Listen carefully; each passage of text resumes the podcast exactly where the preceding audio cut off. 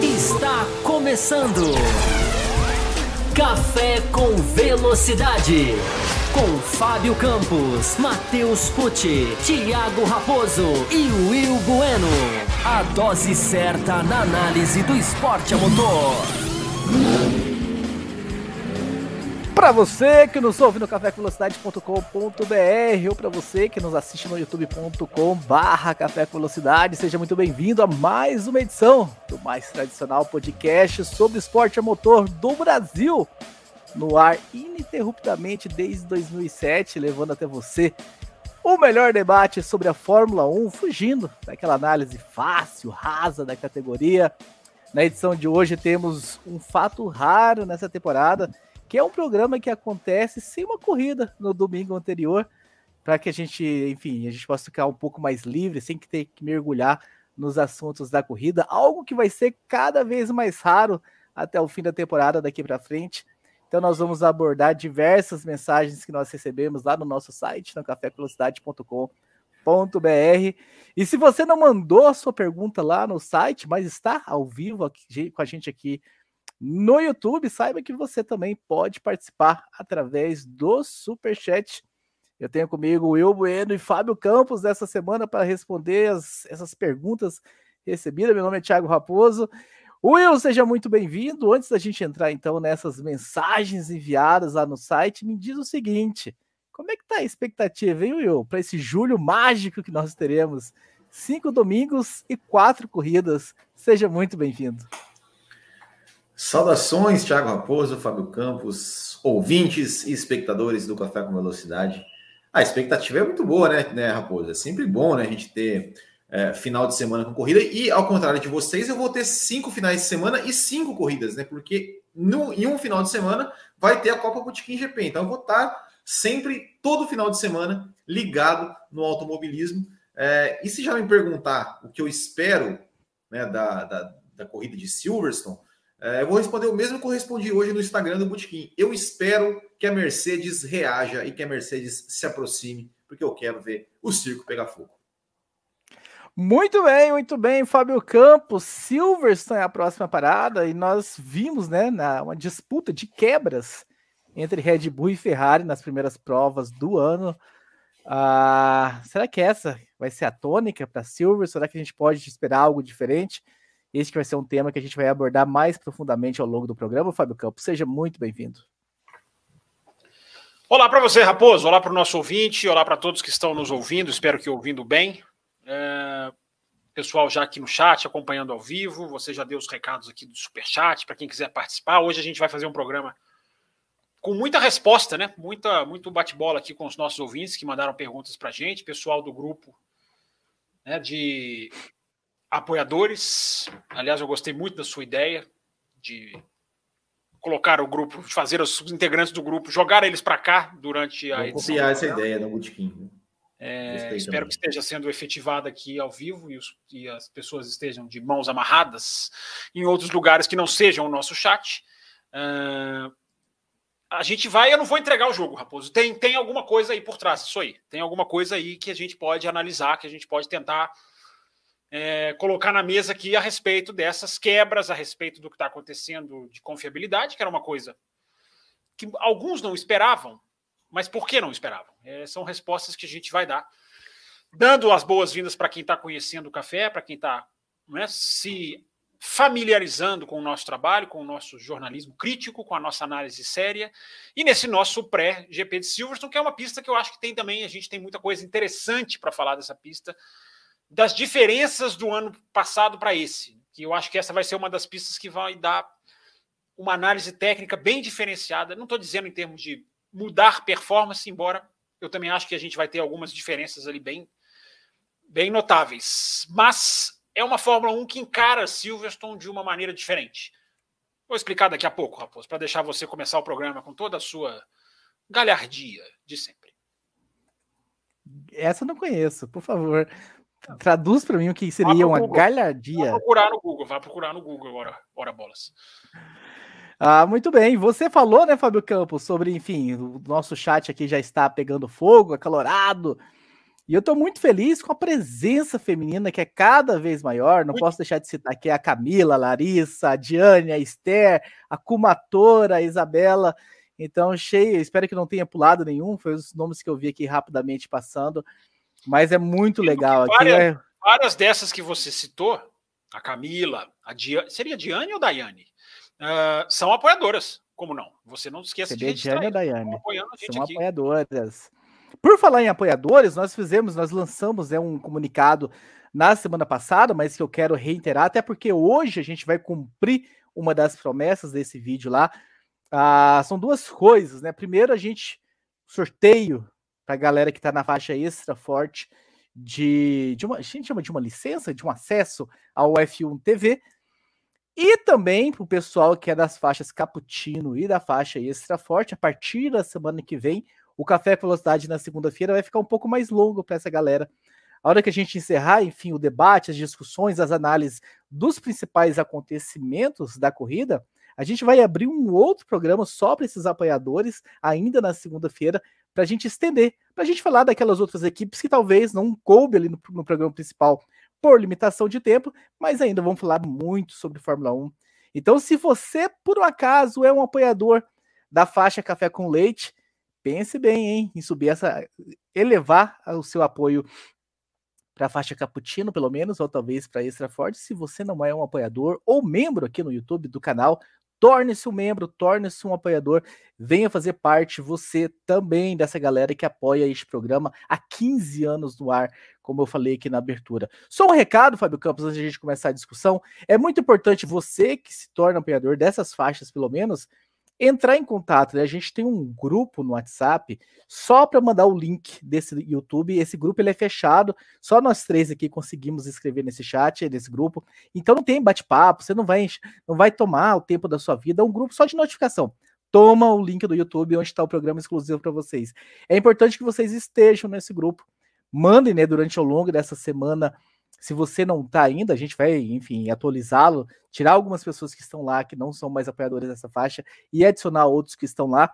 Eu vi que o Venâncio mandou para mim agora há pouco, Venâncio, na hora que acabar o programa, eu te coloco nesse grupo, não deu para fazer antes, mas quem ainda não está nesse grupo, entre em contato, porque a partir da semana que vem ele vai ser muito utilizado para enviar, para comunicar a vocês.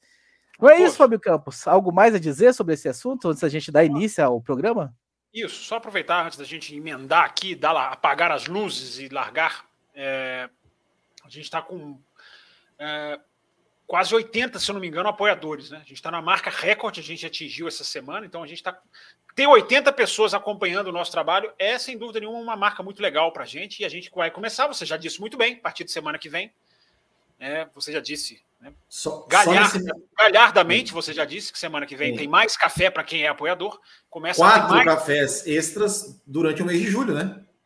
Sim, sim, porque são quatro corridas, né? Então são, serão quatro, quatro blocos. Você vai ter praticamente um mês de café a mais para você, você que é apoiador das faixas Cappuccino e extra forte. E agradecer todo mundo que apoia o nosso trabalho, que entende a nossa pegada, enfim, que com um pouquinho que pode, que dá para contribuir, faça com que o nosso programa se mantenha de pé. A gente tem um problema, isso afetou também até a semana passada, do Além da Velocidade, a gente ainda tem um problema de limitação de tempo na plataforma, mas que você clicando lá no apoia.se. Uh, ponto, como é que é? Vou até pôr na tela aqui para não errar. apoia.se barra café com velocidade, está passando aqui embaixo da telinha. Lá você, mesmo se você não for apoiador, for apoiador você, tá, você vê onde a gente está na nossa meta e a gente está quase chegando na meta em que a gente vai poder fazer conteúdo indiscriminado para muita gente. Então, agradecer todo mundo que ajuda a gente e vamos embora. Vamos para mais uma segunda-feira aí de muito, muita análise e muito debate aqui no Café, Raposo. Muito bem, como a gente sempre diz, Superchat pede licença, né? Tem prioridade. A gente já recebeu um, inclusive antes do programa começar. Vou colocar na tela, Fábio Campos. Se me permite, né? O Carlos Ribeiro, Fábio. A Mercedes está usando o Purpose como cortina de fumaça para que seja permitido pelo regulamento a utilização de uma suspensão mais complexa? É isso, Fábio Campos. Responda o nosso querido Carlos Ribeiro. Bom, Carlos, obrigado pelo seu superchat inédito aqui. Acho que um superchat já antes de começar o programa. Raposo não fez meta hoje, engraçado. É... Sim e não, Carlos. A resposta é sim e não. É, todas as equipes, isso está absolutamente claro, nítido, é uma coisa que fica muito escancarada, né? É, basta você pegar ali as declarações de uma ponta até a outra do grid. Todas as equipes estão usando o porpoise para levar a vantagem. Todas estão levando a entrada da FIA para puxar para o seu lado. Uma quer um tipo de alteração, outra não quer. Uma tem porpoise e pede desesperadamente uma influência, outra tem sofre o porpoise e não quer que seja mexido, porque tem e o carro está funcionando, com medo do carro não render. Tem equipe que os pilotos são claramente instruídos para não falar muito disso, a outra os, os, pilotos falam toda hora. Então tá, todo mundo está usando essa, essa, essa questão que é séria, que pedia intervenção da FIA, que pede intervenção da FIA pontual, não é uma intervenção, é, digamos, de olhos fechados, tem que saber fazer, mas tem que intervir, e interveio. Uh, curiosamente, todos pararam de quicar no, no, Grande Prêmio do Canadá. Quicaram ali na sexta, mas no domingo a gente quase não viu. Será que é coincidência? Não é. Agora, a outra parte da sua pergunta, se é para a questão da suspensão, aí é difícil de precisar. Eles querem uma solução que seja é, que seja útil. Daqui a pouco a gente vai falar também daquelas hastes, enfim. Mas se é a suspensão que vai ser a cura, isso aí pode ser para 2023. Pode até ser mas os caras querem ali fazer, levar qualquer, todos eles, todas as 10 equipes, querem que seja uma solução que eles levem vantagem já a partir do Grande Prêmio da Inglaterra, a partir do Grande Prêmio da Áustria, enfim, o quanto antes tá todo mundo puxando para o seu lado, tá todo mundo. É uma pena, né? Porque não tem, eu não consigo enxergar nenhum ali que esteja preocupado com a segurança do Porpoise. Porque se tivessem preocupados, não tinham deixado os carros quicarem. Né? Engenheiro, quando tem o confronto segurança e performance, ele vai ali no limite. Eu não estou dizendo que são irresponsáveis mas vão ali no limite, forçam. Conforto e performance, a palavra conforto nem entra, ela nem entra. Ela não, é, ela não é nem contabilizada na cabeça do engenheiro. Agora, que é quando entra segurança, e aí a FIA demonstrou que é aí que ela quer mexer, aí, curiosamente, né? Curiosamente, os carros pararam de quicar no Canadá. É muita coincidência, claro que deve ser. Will Bueno, vai entrar também na, na, na, na polêmica, na discussão? Não, eu acho que eu, eu, acho que todas as equipes estão usando qualquer contexto que seja, é, não só para conseguir soluções, né, como suspensão ou, ou, algo do tipo. Tem muito isso também, né? Que o Campos falou muito bem, assim, né? Por exemplo, a Ferrari está sofrendo com o porpoising, mas você não vê o Leclerc e o Sainz falar que reclamar muito de dor. Por quê? Porque o cara falou, se, se levantar meu carro, é, eu perco a briga, a briga pelo título e né, na cabeça dele e fala assim: ah, minha coluna eu trato depois. É, eu quero ganhar o campeonato. Pode ser, pode ser que eu não, né, não tenha mais chance se, se, se mexer em algo assim. É, mas as equipes, né, estão fazendo tudo, usam qualquer pretexto, né, para é, conseguir vantagens a seu favor. E a gente vê muitas equipes que, além dessa questão do purpose para é, conseguir, enfim, que seja mudado algumas, algumas, algumas partes do carro, é, mas principalmente para a questão do, do teto orçamentário, né? Ou seja, eles querem de qualquer maneira que arrumar pretexto. Olha, vamos tem a, a, agora entrou essa coisa do, do, do porpoise. Ah, vamos precisar mexer no carro, vamos precisar gastar mais. Precisamos que aumente o teto. Precisamos que, que seja liberado mais dinheiro. É, o Christian Horner falou muito sobre isso nessa semana. Muito, não, falou sobre isso essa semana. Olha, precisamos aumentar o teto, porque as equipes vão logo, logo vão estar estourando o teto orçamentário. É, a gente não quer que o campeonato seja definido nos tribunais, porque uma equipe vai, vai estourar o teto, aí vai ser, é, vai ser, vai tomar algum tipo de punição. Como é que vai ficar isso? Enfim, é aquele jogo político, né, da Fórmula 1 de bastidores ali que sempre teve, sempre vai existir e que no final das contas é, é pode pode se dizer que, não vou dizer ninguém, mas praticamente ninguém está preocupado com o esporte como um todo. Eles estão preocupados mais, cada um, em puxar a sardinha para o seu lado, onde eu posso levar vantagem com, com cada, cada coisa que se fala, que se repercute, que se, ou que se quer mudar. É, é basicamente isso. Raposo, só para deixar claro, eu acho que assim, é importante dizer, até porque eu fui reler aqui o superchat do Carlos e ele coloca é, essa expressão que a gente já se acostumou a falar, né? É purpose. Eu acho que está na hora da gente reforçar, porque tem muita gente que não entendeu que uma coisa é o porpoise e outra coisa é o bouncing, outra coisa é o bottoming, que é o, bater no chão. O bouncing é a balançada do carro enrijecido. O porpoise é o efeito solo que, que estola o carro. Então, a Mercedes não está sofrendo de porpoise já algumas corridas. A Mercedes está sofrendo. e eu vou entrar mais em detalhes quando a gente for falar de Silverstone, tecnicamente, do, do Grande Prêmio da Inglaterra, do Grande Prêmio da Grã-Bretanha, né? É a maneira correta, é, é diferente. A Mercedes, ela curou o porpoise, só que ela, ela enrijeceu o carro. Então, não é a expressão correta para se usar agora genera, de uma maneira genérica, vou falar assim. Algumas sofrem de uma coisa, outras sofrem de outra. A gente tem que fazer a análise técnica correta, porque uma coisa é aquilo que eu disse: é o carro que está descendo pelo efeito solo, e o outro é o carro que está tão duro que está quicando, que é o carro da Mercedes. Daqui a pouquinho, na, na hora que a gente for falar da corrida, a gente fala mais disso. Mas para ir ao encontro desse assunto, Fábio Campos, nós recebemos, já trazendo as mensagens recebidas, pela nossa querida Camila, que inclusive está aqui, Camila Reis do Amaral. Diz a lenda que vai no, no encontro que vai ter aqui em Curitiba, hein? Curitibana e tudo mais. E ela mandou mensagem: Olá, rapazes, eu não perco um programa de vocês. Análise interessante, inteligente do circo da Fórmula 1.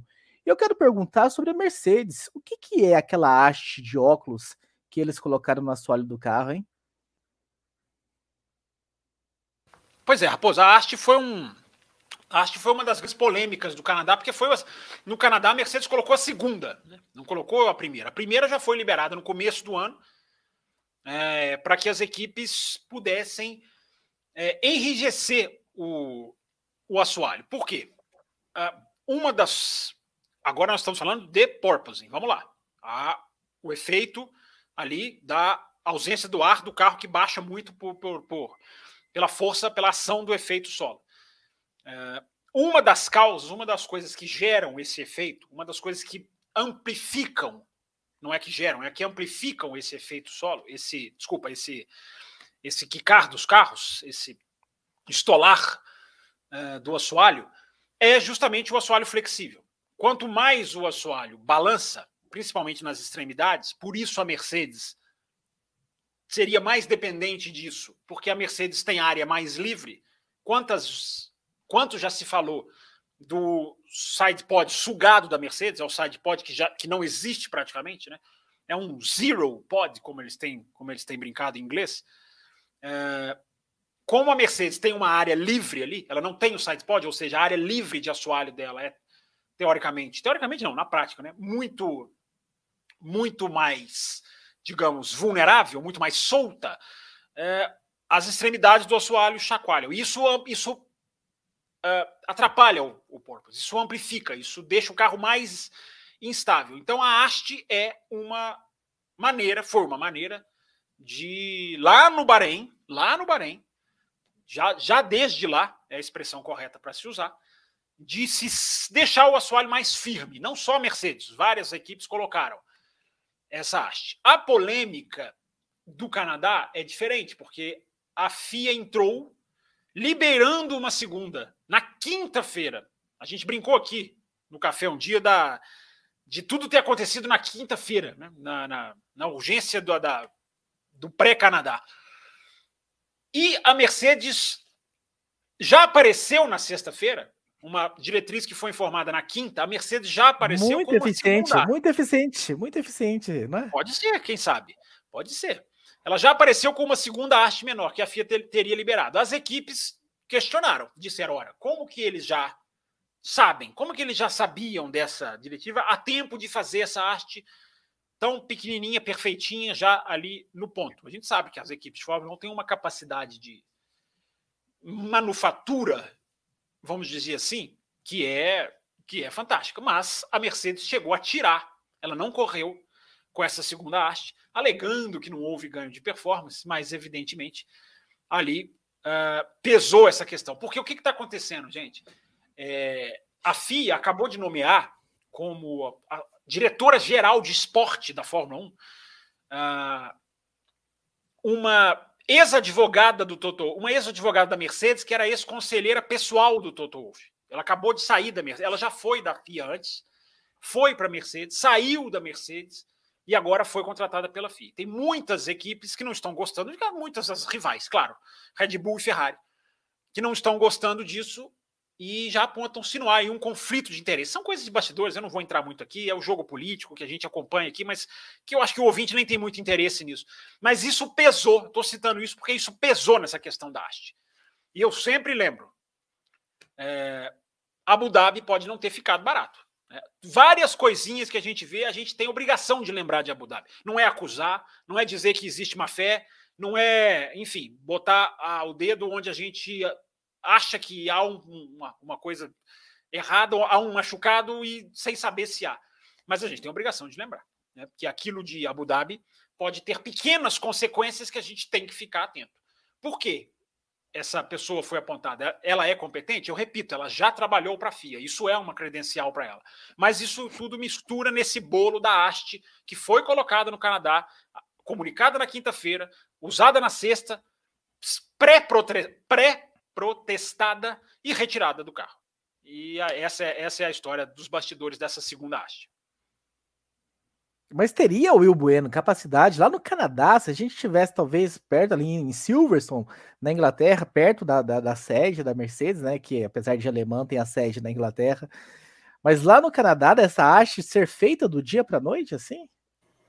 É, que na verdade ela, é, o que é, foi, foi falado é que é, o Toto Wolff de, declarou, né? É que foi deslocado é, é, na fábrica e na fábrica trouxeram lá da fábrica para o Canadá. Eu não sei, assim, é, realmente estranho. Duvidar? Não duvido, mas também não boto minha mão no fogo para dizer que, olha, que não, não teve né, alguma, algum, algum vazamento extra é, anterior, vamos dizer assim, né, que, que deixou a Mercedes numa, sabendo já o que iria, o que iria acontecer. É, a questão é, é, e agora uma pergunta, até que, que eu não sei a resposta, não, não sei se, se o Fábio Campos sabe a resposta, mas seria é, é, essa, essa segunda haste que foi, que foi é, produzida, que foi colocada, que foi permitida em determinado momento, é, de certa forma, ela serviria como uma substituta para a primeira haste que já foi liberada e de repente não, não era essa peça que estava pronta e, e, e poderia e poderia, enfim, ó, a gente tem uma peça aqui que, que na verdade ela, ela, iria substituir aquela primeira, mas aí agora pode colocar uma segunda, der uma mexidinha ali, e vamos levar para o Canadá para ver o que acontece. Eu não sei, realmente, realmente não sei se, se, se, se como, como, é esse processo né, de fabricação de uma. Porque usaram uma as duas ao mesmo tempo. Eu não acho que não, não, sim, não, não, sim, sim. A, a pergunta é, é, exatamente essa. Olha, será que de repente eles não pensaram, bom, essa peça aqui, a, a que está lá desde o Bahrein, é, não está dando muito certo, vamos desenvolver uma outra e tentar substituir. Mas agora, opa, pode usar uma segunda.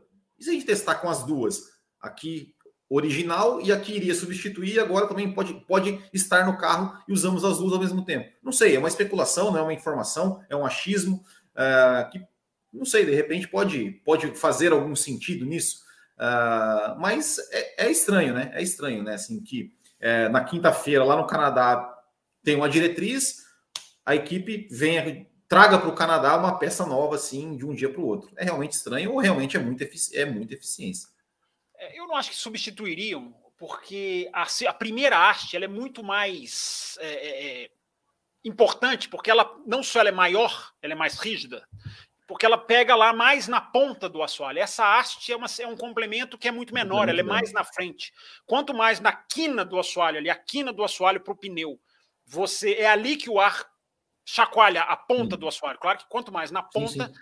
mais a chance, maior a chance do assoalho chacoalhar. Então eu acho que essa segunda arte ela é um complemento, ela não funciona sozinha, não dá para tirar outra. Se você tirar outra, você está tirando uma muito mais é. forte para deixar só uma menor. Por isso que ficou toda essa polêmica. Muito bem, Fábio Campos, muito bem, o Will Bueno. Para a gente, de certa forma, quase que seguindo no mesmo rumo, tem uma outra pergunta aqui do Jorge Antunes, e é no mesmo rumo, no rumo de, de atualizações de carros. Né? Ele diz o seguinte: por favor, meus caros, Tentem falar sobre as atualizações nos tempos de túnel de vento e como isso afetará o planejamento das equipes com essa questão de limite orçamentário. Equipes como a Red Bull podem ter se planejado para usarem maior parte do orçamento na primeira metade, justamente imaginando ter menos tempo de túnel de tempo, de túnel de vento na segunda metade do campeonato? Will Bueno. Cara, eu tinha baixado aqui a, a tabelinha dessa da, da atualização que, mas agora não sei onde está. Mas enfim, o que, o que, que acontece? sempre eu vou te salvar, né? Porque eu tenho aqui anotado. Como sempre é. eu vou te salvar. É, o que, que acontece, né? É, só para a gente explicar exatamente né, o, que, o, que, o que acontece. É, como, como do, é, a cada três meses tem uma atualização na, no sentido de tempo de uso de túnel de vento e do, e do CFD. Então, assim, as não, equipes. Não, seis que... meses. Seis meses. Seis meses, perdão. É, então, o que acontece?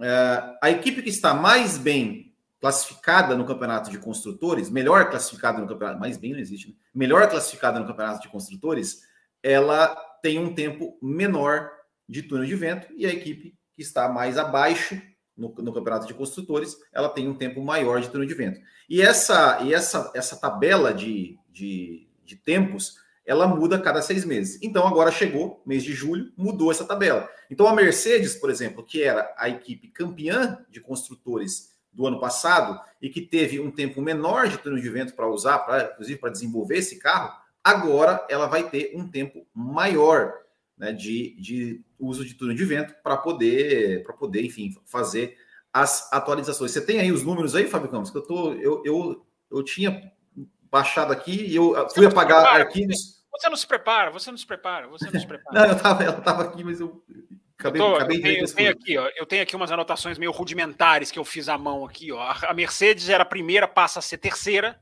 ou seja, a primeira ela que tinha menos, agora ela passa a ser a terceira que tem menos, ela passa de 70%. Eles fazem a conta que o sétimo colocado tem 100%, é o que manteve uma. A, eles escolheram uma base, e a, essa base ficou no sétimo colocado.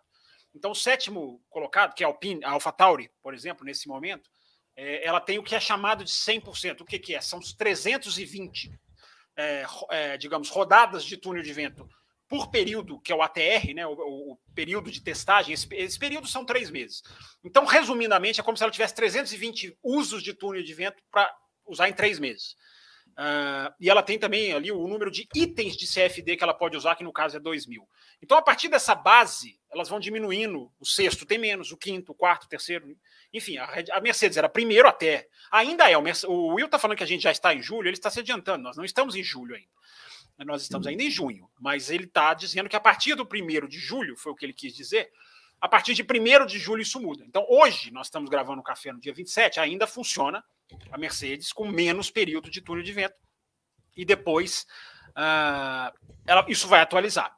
Quando atualizar, daqui a alguns dias, no dia primeiro, a Mercedes passa a ter 10% a mais. Ela tinha 70, passa a ter 80. Ela tinha 224 rodadas de túnel de vento, ela passa a ter 256. Ou seja, ela vai ter 32 rodadas a mais, se eu não estou enganado. Então, isso, então esse é o jogo. O que, que vai acontecer? A Red Bull vai ter, vai ser a que menos vai ter, porque lidera. A Ferrari vai perder também uma posição é, ganhou uma posição nos construtores, vai perder uma posição nessa tabela. McLaren e Alpine continuam. É, Alfa Romeo é a que mais perde, porque foi a que mais subiu. Então a Alfa Romeo passa de 352 rodadas de túnel de vento, passa a ter 304. Ela vai perder quase 50.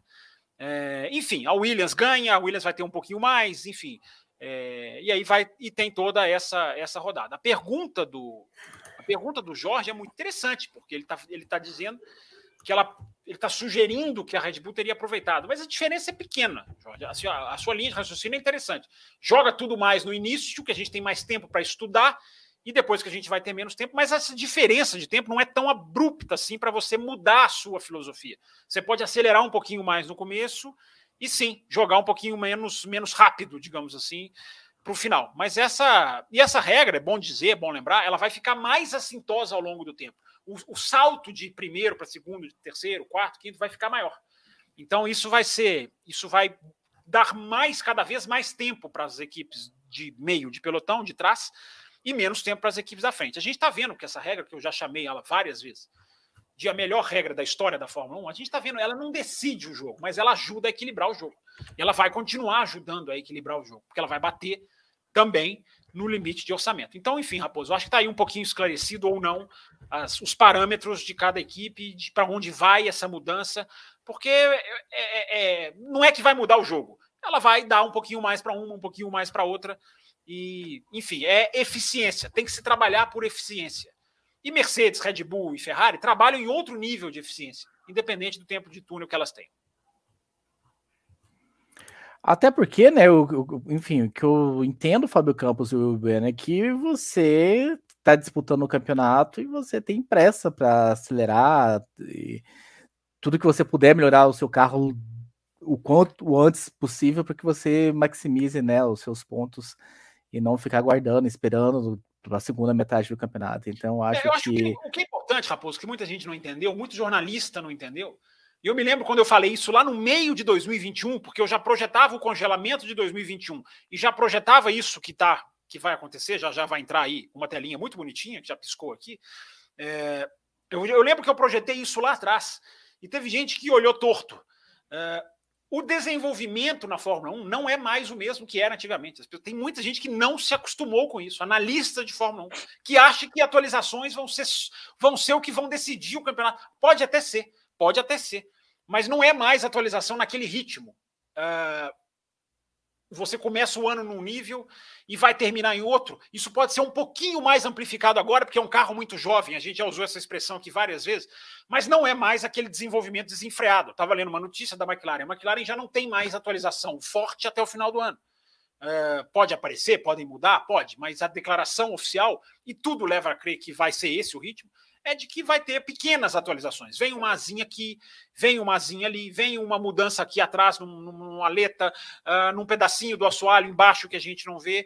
Essa vai ser a tônica da Fórmula 1 atual. Esqueçam aquilo de vamos esperar atualizações mudarem o jogo. Não existe isso mais. Pode acontecer agora que o carro é novo, mas não é esse o ritmo da Fórmula 1 mais. Já se projetem para o futuro. Atualizem o software e deem boas-vindas a Cássio Coutinho, que nos uh, em, nos alegra aqui, se tornando membro. Já tirou? Deixa aqui.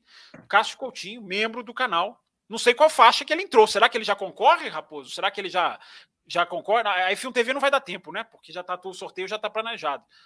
Mas vai ter mais sorteio da F1 TV, além do que a gente vai fazer hoje. Mas ele certamente, se tiver na Caputino ou na Extra Forte, ele já vai receber programa extra na semana que vem. Não é isso, seu Thiago Raposo?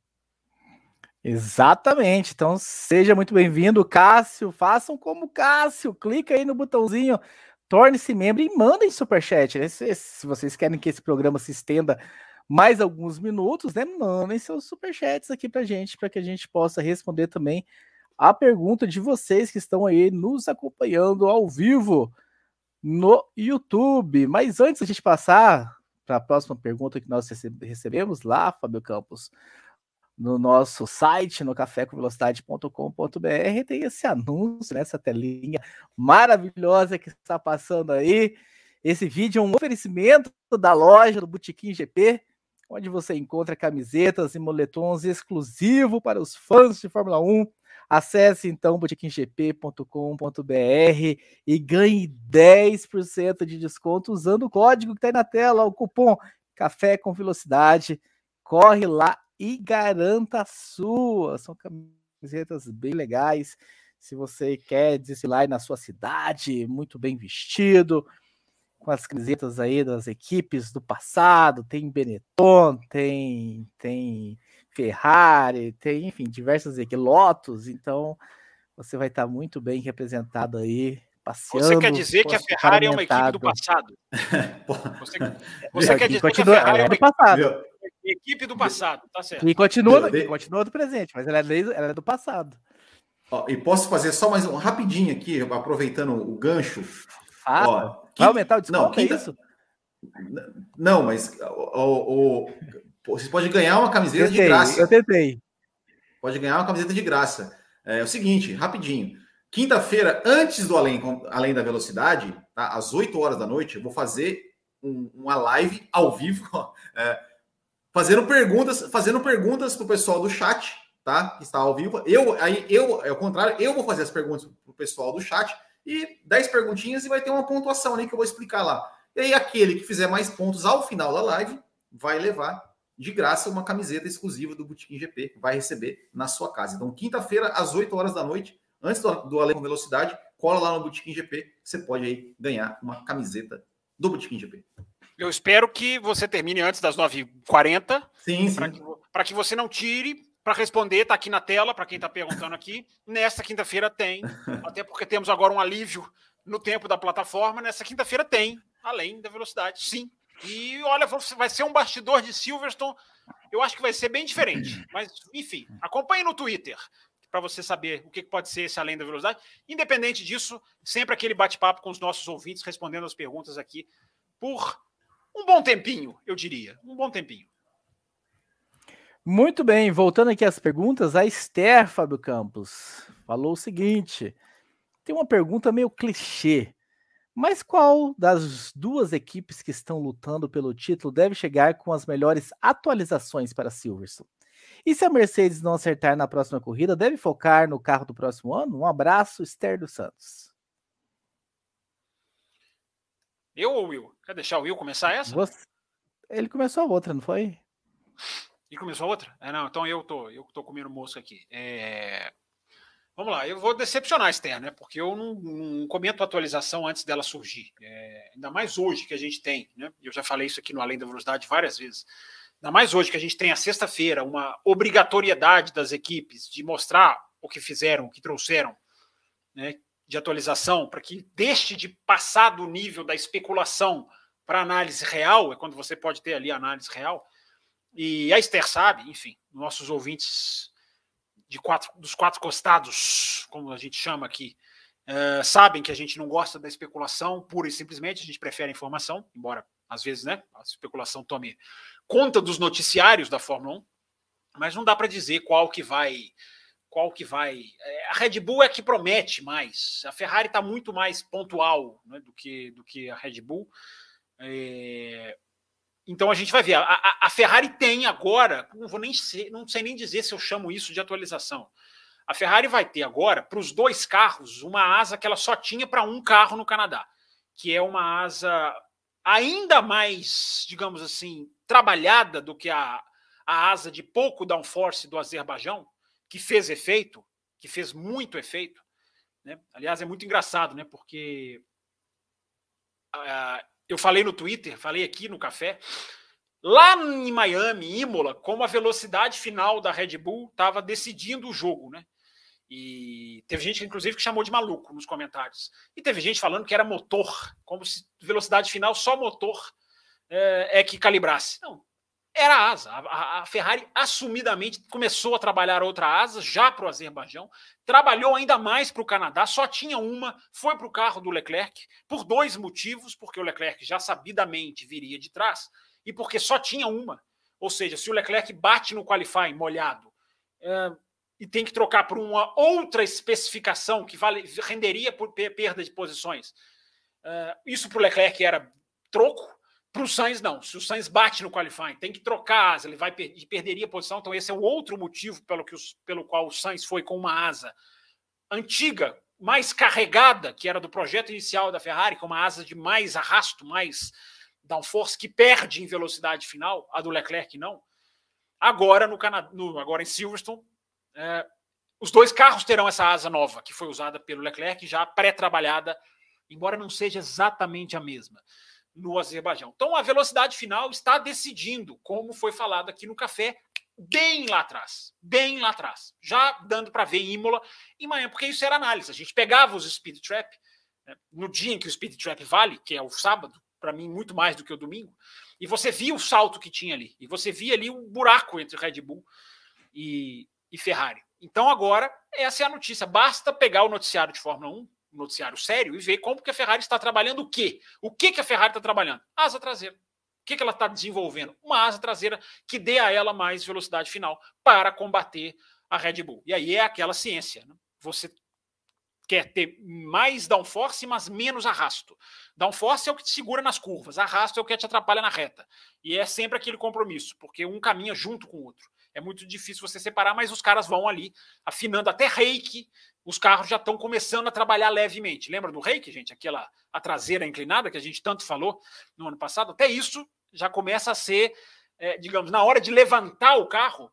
Isso muito se falou no Canadá, né? Das equipes levantarem o carro. A Mercedes levantou o carro no Canadá e amoleceu a suspensão. Então, são essas nuancezinhas, Raposo, que eu acho que daqui a pouquinho a gente vai entrar mais na pista de Silverstone para a gente arrematar, mas é uma, é, é uma resposta aí para a Esther é, da, da, questão das atualizações. Ela perguntou duas coisas, né, Raposo? Da, das atualizações e tem uma outra. A última perguntinha dela foi o quê? Ela falou da, ah, da Mercedes. Lembrei aqui. Ela pergunta se a Mercedes é, já vale trabalhar o carro de 2023 e largar o carro de 2022. Gente, assim, eu tenho falado isso desde lá. Se Silverstone não funcionar. Se Silverstone não, não, não funcionar. É, é, pois é, Esther, não adianta Silverstone não funcionar e você chutar o campeonato de 2022 para Mercedes. Eu tenho falado isso desde que os problemas começaram. Tem até um café expresso aqui na página do café. Café expresso, para quem não sabem, são os videozinhos né, que a gente sobe aqui de vez em quando. Está precisando voltar. É, com alguns comentários, algumas colunas, algumas reflexões. Desde essa época eu tenho dito: não adianta você largar o carro de 2022 e trabalhar o carro de 2023 se você não entendeu o seu problema. O que a Mercedes precisa não é escolher antes de escolher 2022 trabalha ou 2023 muda tudo, vem com outro conceito, vem com outro side pod. Antes disso, a Mercedes tem que entender por que, que ela tem o problema que tem. A Mercedes. Estar trabalhando no carro de 2022 é estar trabalhando no carro de 2023. Exatamente. Como? Exatamente. Porque se você larga o projeto e não entendeu o seu erro, você corre o risco de cair. E eu já falei isso aqui no café, gente. A Mercedes está sendo estudada por todas as outras nove equipes. Claro que ela está sendo estudada, porque a Mercedes é um grande case do, da não compreensão. Os caras estão em terceiro, os caras têm lá o Russell terminando no top 5, os caras, enfim, não quebram o carro em nenhuma corrida, impressionante a eficiência, é o carro mais eficiente de 2022. Mas a Mercedes, isso eu estou falando, gente, assim, eu estou dizendo com ponto de exclamação. A Mercedes não entendeu ainda o problema. Ela curou o porpoise, mas ela gerou a trepidação. Pode ser o assoalho solto, o assoalho, ou o sidepod sugado. Uh, mas a Mercedes, eu, eu, afirmo com muita segurança, embora não, não, não, não, seja eu o dono da verdade, eu não goste de cravar coisas que eu não tenho aqui na minha frente, mas eu tenho segurança de afirmar que a Mercedes não entendeu ainda o seu problema. Ela curou o porpoise, mas ela enrijeceu o carro de uma maneira que, se a gente tivesse, nós estamos indo para Silverstone, eu acho que ela vai se dar muito bem em Silverstone, porque são curvas de alta e é uma pista lisa. Se a gente tivesse indo para esse final de semana para Singapura, eu estaria dizendo aqui que a Mercedes vai lá para trás. Por quê? A Mercedes é nessa atitude de trancar o carro, de enrijecer o carro, subindo ou descendo. Ela subiu no Canadá e isso é até bom para ela, porque ela subiu o carro e teoricamente não perdeu performance como se esperava, embora ela tenha amolecido a suspensão, uh, assumidamente por ela. Uh, o que, que, o que, que induz a gente a pensar isso? Já vou terminar, Raposo. A análise do Jenson Button, que eu não lembro se eu falei aqui na semana passada, acho que falei. A análise do Jenson Button, que observou num nível de observação que é in, incrível, que a Mercedes se dava bem no Canadá nos trechos recapeados, ou seja, os trechos mais lisos. E na hora que ele fala isso para o Toto Wolff, a expressão do Toto Wolff meio que entrega. A expressão do Toto Wolff é, é assim, é exatamente isso. O Toto Wolff não fala essas palavras, mas a expressão dele é, exa é exatamente isso. Então a pista, a, a, a, trepidação da pista vai ser até, até aqui, porque Singapura é lá na frente. Então pode ser que se chegue em Singapura com outro tipo de solução. Mas se fosse esse final de semana, a Mercedes é extremamente sensível ao tipo de piso. O piso liso, ela pode endurecer o carro. Ela, por isso que em Barcelona, todos nós achamos, eu, eu inclusive, ah, resolveu o problema. Não resolveu curou o porpoise, mas gerou o bounce, porque o carro é muito rígido e o carro quica muito por causa da suspensão assim travada. Por isso, eu espero que Silverstone, eles vão muito bem. Eu não descarto a Mercedes, como o Will falou no começo do programa, eu não descarto a Mercedes nem brigar pela vitória, não descarto. Porque a pista é lisa e é rápida e tem curva de alta, onde ela conseguiu ir muito bem nesse trecho em Barcelona. Nas retas, inclusive, de Barcelona. Muito bem, Will Bueno. O Adriano Eduardo, né, meio que para ficar no meio no mesmo assunto também, ele mandou aqui dois questionamentos. Eu vou trazer o primeiro agora, depois eu trago o segundo, que o segundo é sobre outro assunto. Ele fala o seguinte: foi falado muito sobre que seria injusto mandarem todas as equipes subirem os seus carros, porque a Red Bull conseguiu fazer o carro que não sofre com purpose. Eu concordaria com isso. Se no começo do ano não tivesse aumentado o peso mínimo que apenas a Alfa Romeo conseguiu atingir. Se o único time a não sofrer com purpose fosse a Haas, por exemplo, será que todos os carros não seriam obrigados a subir a altura? É uma ótima pergunta, é uma ótima pergunta. porque, né? porque eu acho que eu acho que ele já, já, já respondeu um pouco né, a, a questão, né? Uh, porque no começo do ano teve essa, essa mudança da questão do peso que só a Alfa Romeo que conseguiu fazer o carro abaixo do peso abaixo do peso mínimo e ela acabou sendo prejudicada no sentido de que o regulamento foi mudado né, depois porque as outras equipes não conseguiram. Uh, se fosse é, a Haas né, que tivesse com, com problema, talvez não teria tanto realmente esse é, essa essa digamos essa discussão em, em, em, torno de aumentar a altura dos carros. Porém, porém em nenhum momento, é, digamos assim, se obrigou, né, é, é, diz que vai se, ser obrigado os carros a aumentarem o seu, a sua, a sua altura, assim, todos os carros vão ter que aumentar. Não, eles vão criar um parâmetro né, para medir o quanto de, de quicadas vão, vão ter é, em, em um determinado intensidade, em determinado tempo. É, e aí, em cima disso, eles, em cima desse parâmetro, quem passar desse parâmetro, que não atingir esse parâmetro, vai ter que aumentar o seu carro ali em um centímetro. O grande problema, o grande X da questão é definir este só, parâmetro. Só, só, só para não pegar um ouvinte aqui que cai de, de paraquedas aqui, aumentar a altura, não é aumentar o carro, é aumentar a altura do carro. Exato, exatamente, aumentar a altura do carro. Isso, exatamente. É, então, o grande X da questão, o grande problema é definir qual vai ser esse parâmetro. Porque a FIA fala, não, a gente vai cuidar, é, colocar ali, pedir ajuda das equipes. Mas aí entra naquilo que a gente falou lá no começo. É, tem equipes que, que, que digamos, estão dispostas, é, equipes e pilotos que estão dispostas a sofrer com o porpoising, desde que isso lhes dê performance. Né? A Ferrari é o, maior exemplo disso. É uma equipe que sofre com, com o porpoising, que tem o porpoising, mas o Leclerc já falou sobre isso. Não, entre, entre é, sofrer isso e, e, e, ficar lento, eu prefiro sofrer isso e continuar com meu carro rápido. Então, e aí, como é que vai definir isso? Quem vai definir isso? Como que vai ser definido isso? É, essa, esse que é o grande X da questão. E aí, a partir de, da definição desse, deste parâmetro, é que vai ser o seguinte: olha, sexta-feira vai ter lá a medição as equipes que passaram desse parâmetro, aí essas equipes vão ter que vão ter que aumentar o seu carro. A Red Bull, por exemplo, eh, se ela ficar abaixo desse parâmetro, qualquer outra equipe, ela não vai ter que aumentar o carro. Então não vai ser uma, uma obrigação assim, olha, todas as equipes vão ter que aumentar a altura do carro. Não, vai ser só a partir deste parâmetro que ainda será definido. É importante dizer que é, o que a equipe, o que a FIA quer ajuda das equipes não é para medição, é para definição 2023. Para 2022, a FIA tem um sensor que ela consegue medir, o, o AOM, né, a oscilação, a métrica de oscilação aerodinâmica, é a sigla em inglês. Ela tem um sensor que ela consegue. Aí vem a polêmica. Esse sensor, é, ele vai casar, por exemplo, com que a, com que os nossos olhos veem. Se a gente vê um carro quicando demais mas o sensor estiver dando que não, como que isso vai ser trabalhado? Essa é a grande polêmica. É preciso é, saber é. intervir. É preciso saber intervir. É, o Will falou centímetro, não, mil, 10 milímetros, que seria o primeiro passo dos carros. Que é um, que dá um três voltas né? no sábado no FP3. 10 milímetros não é igual a um centímetro? Oi? 10 milímetros não é igual a um centímetro? Não, é porque vai ser por milímetros. Não, o 10 eu coloquei. Pode ser 5. O Rosberg estava dizendo na Sky: um milímetro você já, você já tem interferência. Se o carro é subir um milímetro, diz o Rosberg, isso é uma frase dele, o sim, carro sim. já sofre uma interferência aerodinâmica. Então, assim, eu não sei qual vai ser o parâmetro de subir: 10 milímetros, 5 milímetros, vai ser em milímetros. É, o que, eu, o que eu li era, eram 10 milímetros, né? Por isso que eu falei, né? Um, tá, centímetro. Tá, tá, é, é, porque o 10, o que eu quis dizer assim, é que o 10 pode não ser exatamente a métrica, porque pode ser menor, porque isso que o Rosberg falou, se pedir um milímetro, dois, você já está tendo interferência aerodinâmica, dependendo da pista, evidentemente.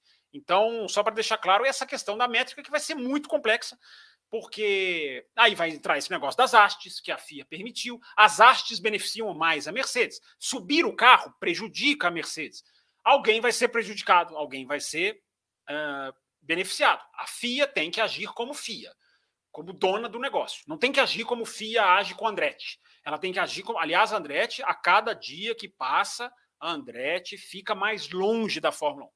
É, é, a, é a, a, FIA vai conseguindo, a, as equipes vão conseguindo, melhor dizendo, com a anuência da FIA, fazer com que o assunto vá para debaixo do tapete. Enquanto o assunto vai para debaixo do tapete, a Andretti vai morrendo, a Andretti vai desistindo, a Andretti vai acabando o tempo dela justificar, até para quem prometeu o investimento nela, uh, manter o negócio. Então, uh, o silêncio no caso Andretti, cada dia é preciso lembrar. O silêncio no caso Andretti vai cada dia matando a 11 primeira equipe da Fórmula 1. Então a FIA não pode fazer o que ela faz nesse caso, o que a Liberty, que arregou, não existe outra palavra, uh, de dar esse poder para a A FIA tem que agir como a dona do negócio. Independente de quem eu vou prejudicar ou de quem eu vou beneficiar, eu vou agir. Claro que ela não vai agir de olhos fechados. Ela tem que agir de uma maneira que seja justa. Mas alguém, ela não pode ficar pensando em quem vai ser prejudicado ou em quem vai ser beneficiado. E eu vou estar sempre lembrando do, dos acordos pós-Abu Dhabi. Sempre vou estar lembrando. Que bom, que bom. Não vamos deixar isso fugir da, da, da nossa ótica, não, que é legal, é interessante que a gente uh, traga isso sempre à consciência.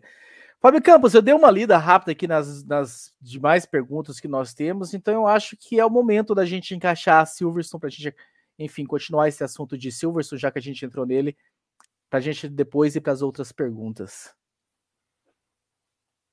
É, eu sei lá. que o senhor quer trazer coisas sobre isso. Eu achei, você, eu achei que você fosse me fazer uma pergunta, se eu estava aqui esperando o seu disparo. Não, eu sei que o senhor já tem eu sei que o senhor já tem coisas prontas e através a, a partir desse da, das coisas que o senhor vai trazer para a gente, a gente vai entrar numa discussão, num debate aqui. Não, você não sabia que eu tinha nada pronto. Você está jogando tudo nas minhas costas, como você. Você falou já duas, três vezes aqui nessa. Não, a gente falar. 49 da... minutos de programa. Mas vamos lá. Que vamos aprofundar em Silverstone. O seu reloginho está sempre errado. Neste momento, nós temos exatamente 51 minutos de programa. Eu não sei por que, que o seu reloginho está sempre errado. Também não sei. É, mas vamos lá. Silverstone, Raposo, vai ser muito interessante, porque essa questão da pista mais lisa, que vai. A gente está falando do caso da Mercedes, mas vai afetar todas as equipes, porque todas as equipes sofrem em algum grau o chacoalhar do carro. É, algumas pode, você pode dizer que praticamente não sofrem, mas até no acerto para não sofrer, elas vão poder ter uma outra a, abordagem. Então, nesse ponto, a gente vai ver uma Fórmula 1 diferente, diferente do Azerbaijão. Não estou dizendo em termos de resultados, estou dizendo em termos de preparação, porque o Azerbaijão fez todo mundo bater no chão, todo mundo quicar, praticamente todo mundo, claro, para não generalizar. É, Silverstone é uma pista de altíssima velocidade, vai ser muito legal a gente ver agora esses carros nessas curvas de alta, é mais um teste? É. A cada dia que a gente vai passando, a gente vai tendo o grande teste, né? A gente teve ali o grande teste. Primeiro era Imola, entre aquelas todas, né? Austrália, Arábia Saudita, enfim. É... Imola era o grande teste. Depois Barcelona passou a ser o grande teste, porque tinha muito mais variedade técnica de curva do que Imola. E agora Silverstone é ainda mais do que, do que Barcelona. Então a gente pode dizer, embora né, isso cada um venha, cada uma que venha chegando depois tem essa vantagem mas Silverstone vai ser um ótimo teste para esse carro, porque a gente viu até o ano passado, isso foi o que eu insinuei na abertura do programa, né? Silverstone, isso é muito bom, eu tenho dito isso aqui há muito tempo, em anos anteriores, e é bom lembrar, embora agora o jogo vá ser diferente, mas só para lembrar, para a gente ter uma perspectiva de análise. Silverstone foi a pista que mais foi mudando de acordo com a modernização dos carros. O que, que eu estou querendo dizer? À medida que os carros foram tendo aqueles efeitos aerodinâmicos muito maiores, aquele downforce muito maior, que era o carro que foi até o ano passado, Silverstone foi virando uma pista diferente, porque os carros foram passando a fazer as curvas de Silverstone de pé embaixo. É, Maggots, Beckett e a Chapel ali, acho que o piloto se dava uma levantada, era uma só. Vamos ver como vai ser esse ano. A Copse se tornou uma curva pé embaixo. Vamos ver como vai ser esse ano. A Abbey, que é a curva 1, uh, ah, aquela ali, bem depois da largada, era uma curva pé embaixo. Vamos ver se vai ser esse ano. Então, esse ano, as equipes vão ter que abordar Silverstone, tudo leva a crer, de uma outra maneira. Porque Silverstone foi se tornando uma pista de muitas retas. E é curioso falar isso, porque não mexeram no traçado.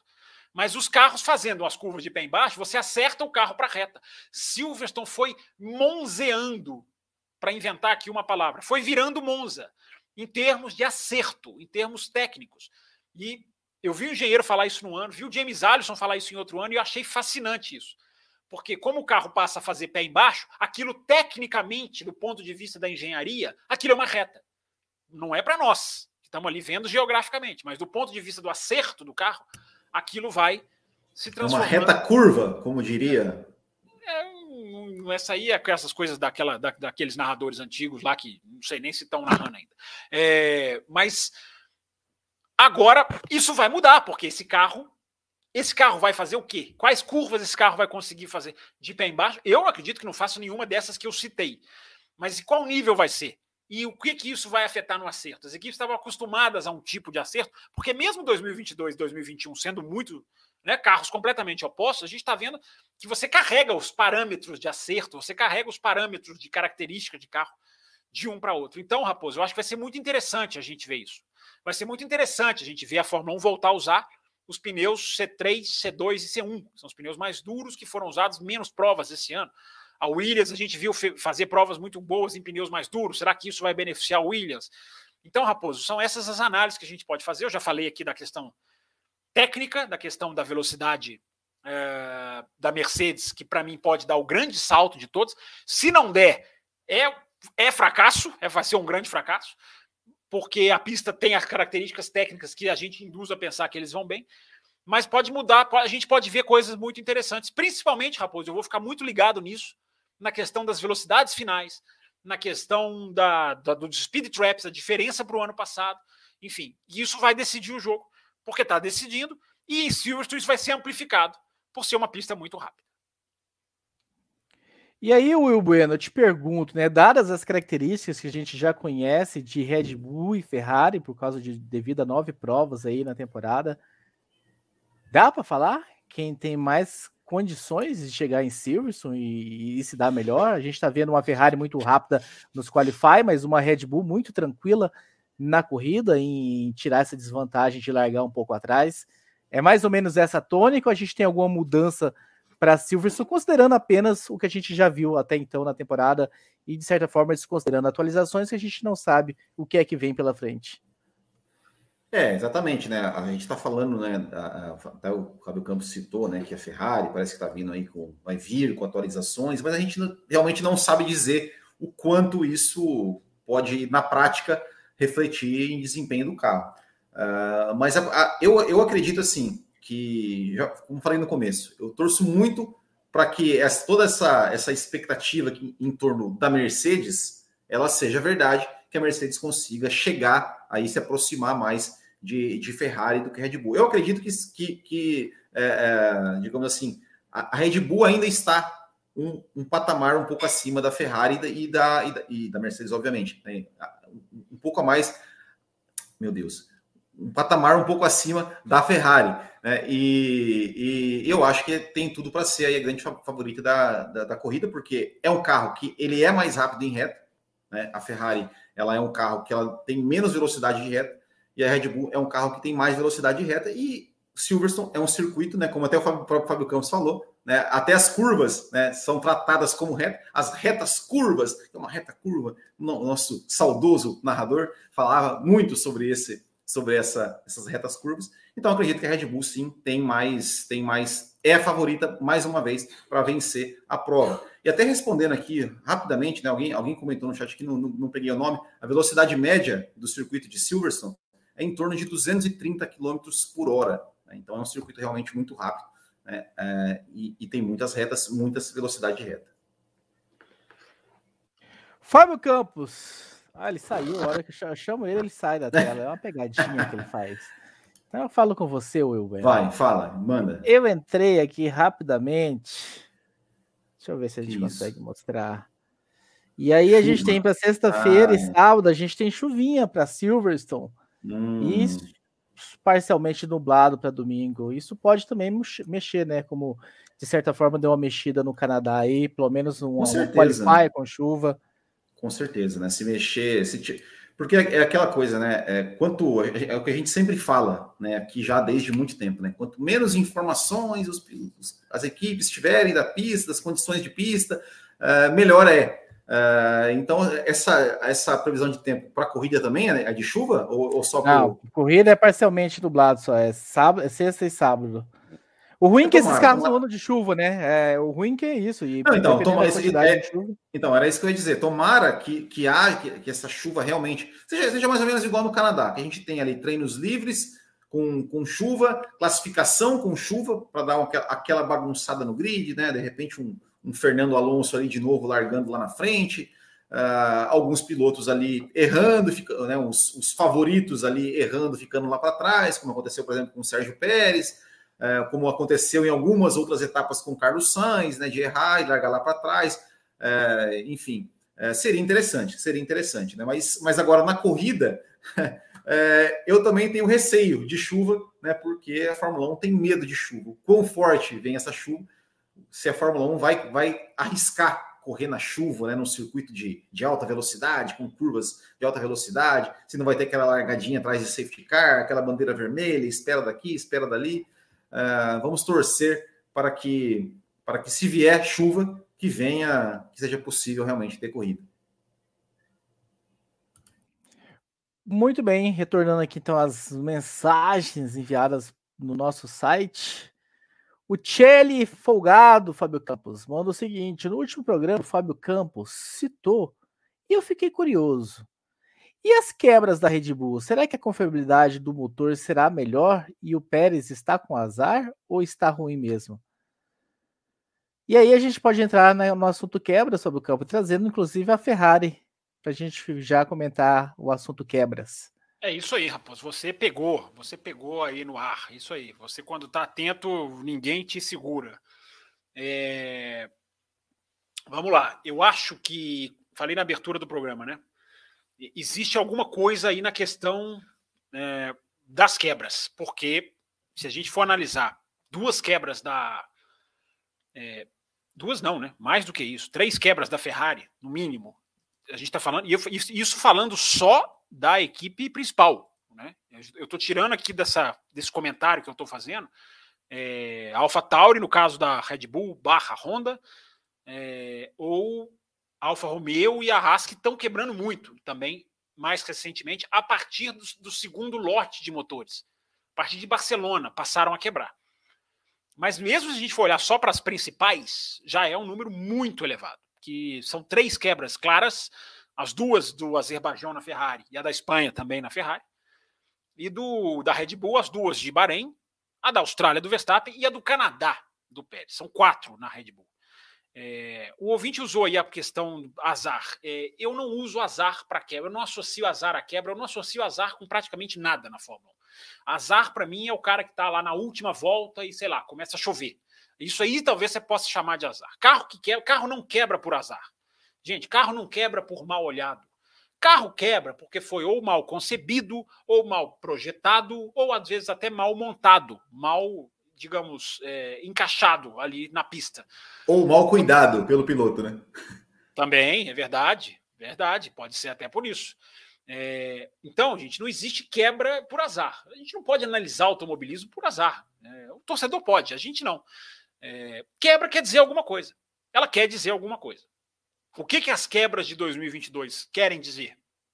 Para mim, na minha análise.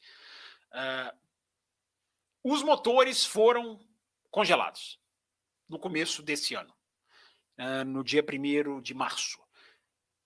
A grande, a grande maioria da unidade de potência, né? Primeiro de setembro se congela definitivamente, porque aí se congela a parte elétrica, né? O MGUK, a, a, bateria, enfim, essas últimas, essa parte elétrica ainda pode ser trabalhada até setembro. Uh, mas os motores, vamos lá, motores, motorzão, é, a unidade de potência, digamos. Unidade de potência é o conjunto todo. O motor a combustão é a melhor maneira de se falar. É, esse já foi congelado. Na minha visão, claramente as equipes jogaram mais forte do que suportariam. Muito provavelmente, até intencionalmente. Olha, vamos fazer um carro, um motor rapidíssimo, joga a questão da confiabilidade. Não é esquece, não é, não é, a gente não pode ser tão literal, mas força a velocidade, abrindo a possibilidade de um problema de uh, de quebra, de um problema de confiabilidade, de um problema de, uh, digamos, quilometragem. Porque isso você trabalha. Você fazer um motor muito melhor, dá um salto, às vezes aquele que até o computador te fala, olha, você passou um pouquinho da linha.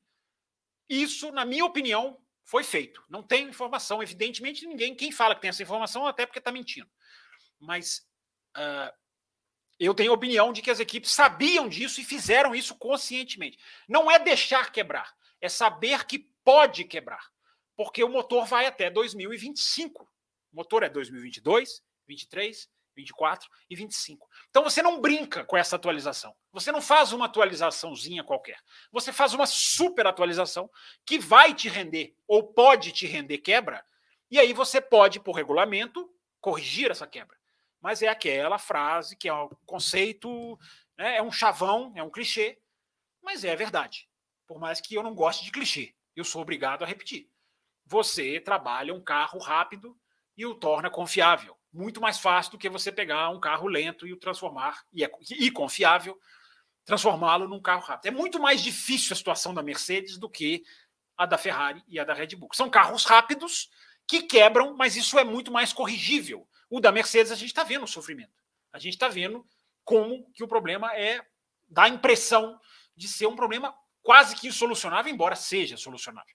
Mas quando a gente vê a Mercedes oito vezes campeã do mundo, batendo cabeça endurece o carro, cura o porpoise, mas gera outro, o carro trepida, os pilotos sofrem, dói, machuca.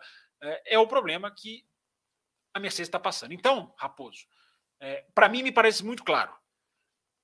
Ferrari e Honda, principalmente, faz, fizeram um motor que foi além até da velocidade. Não, além do limite.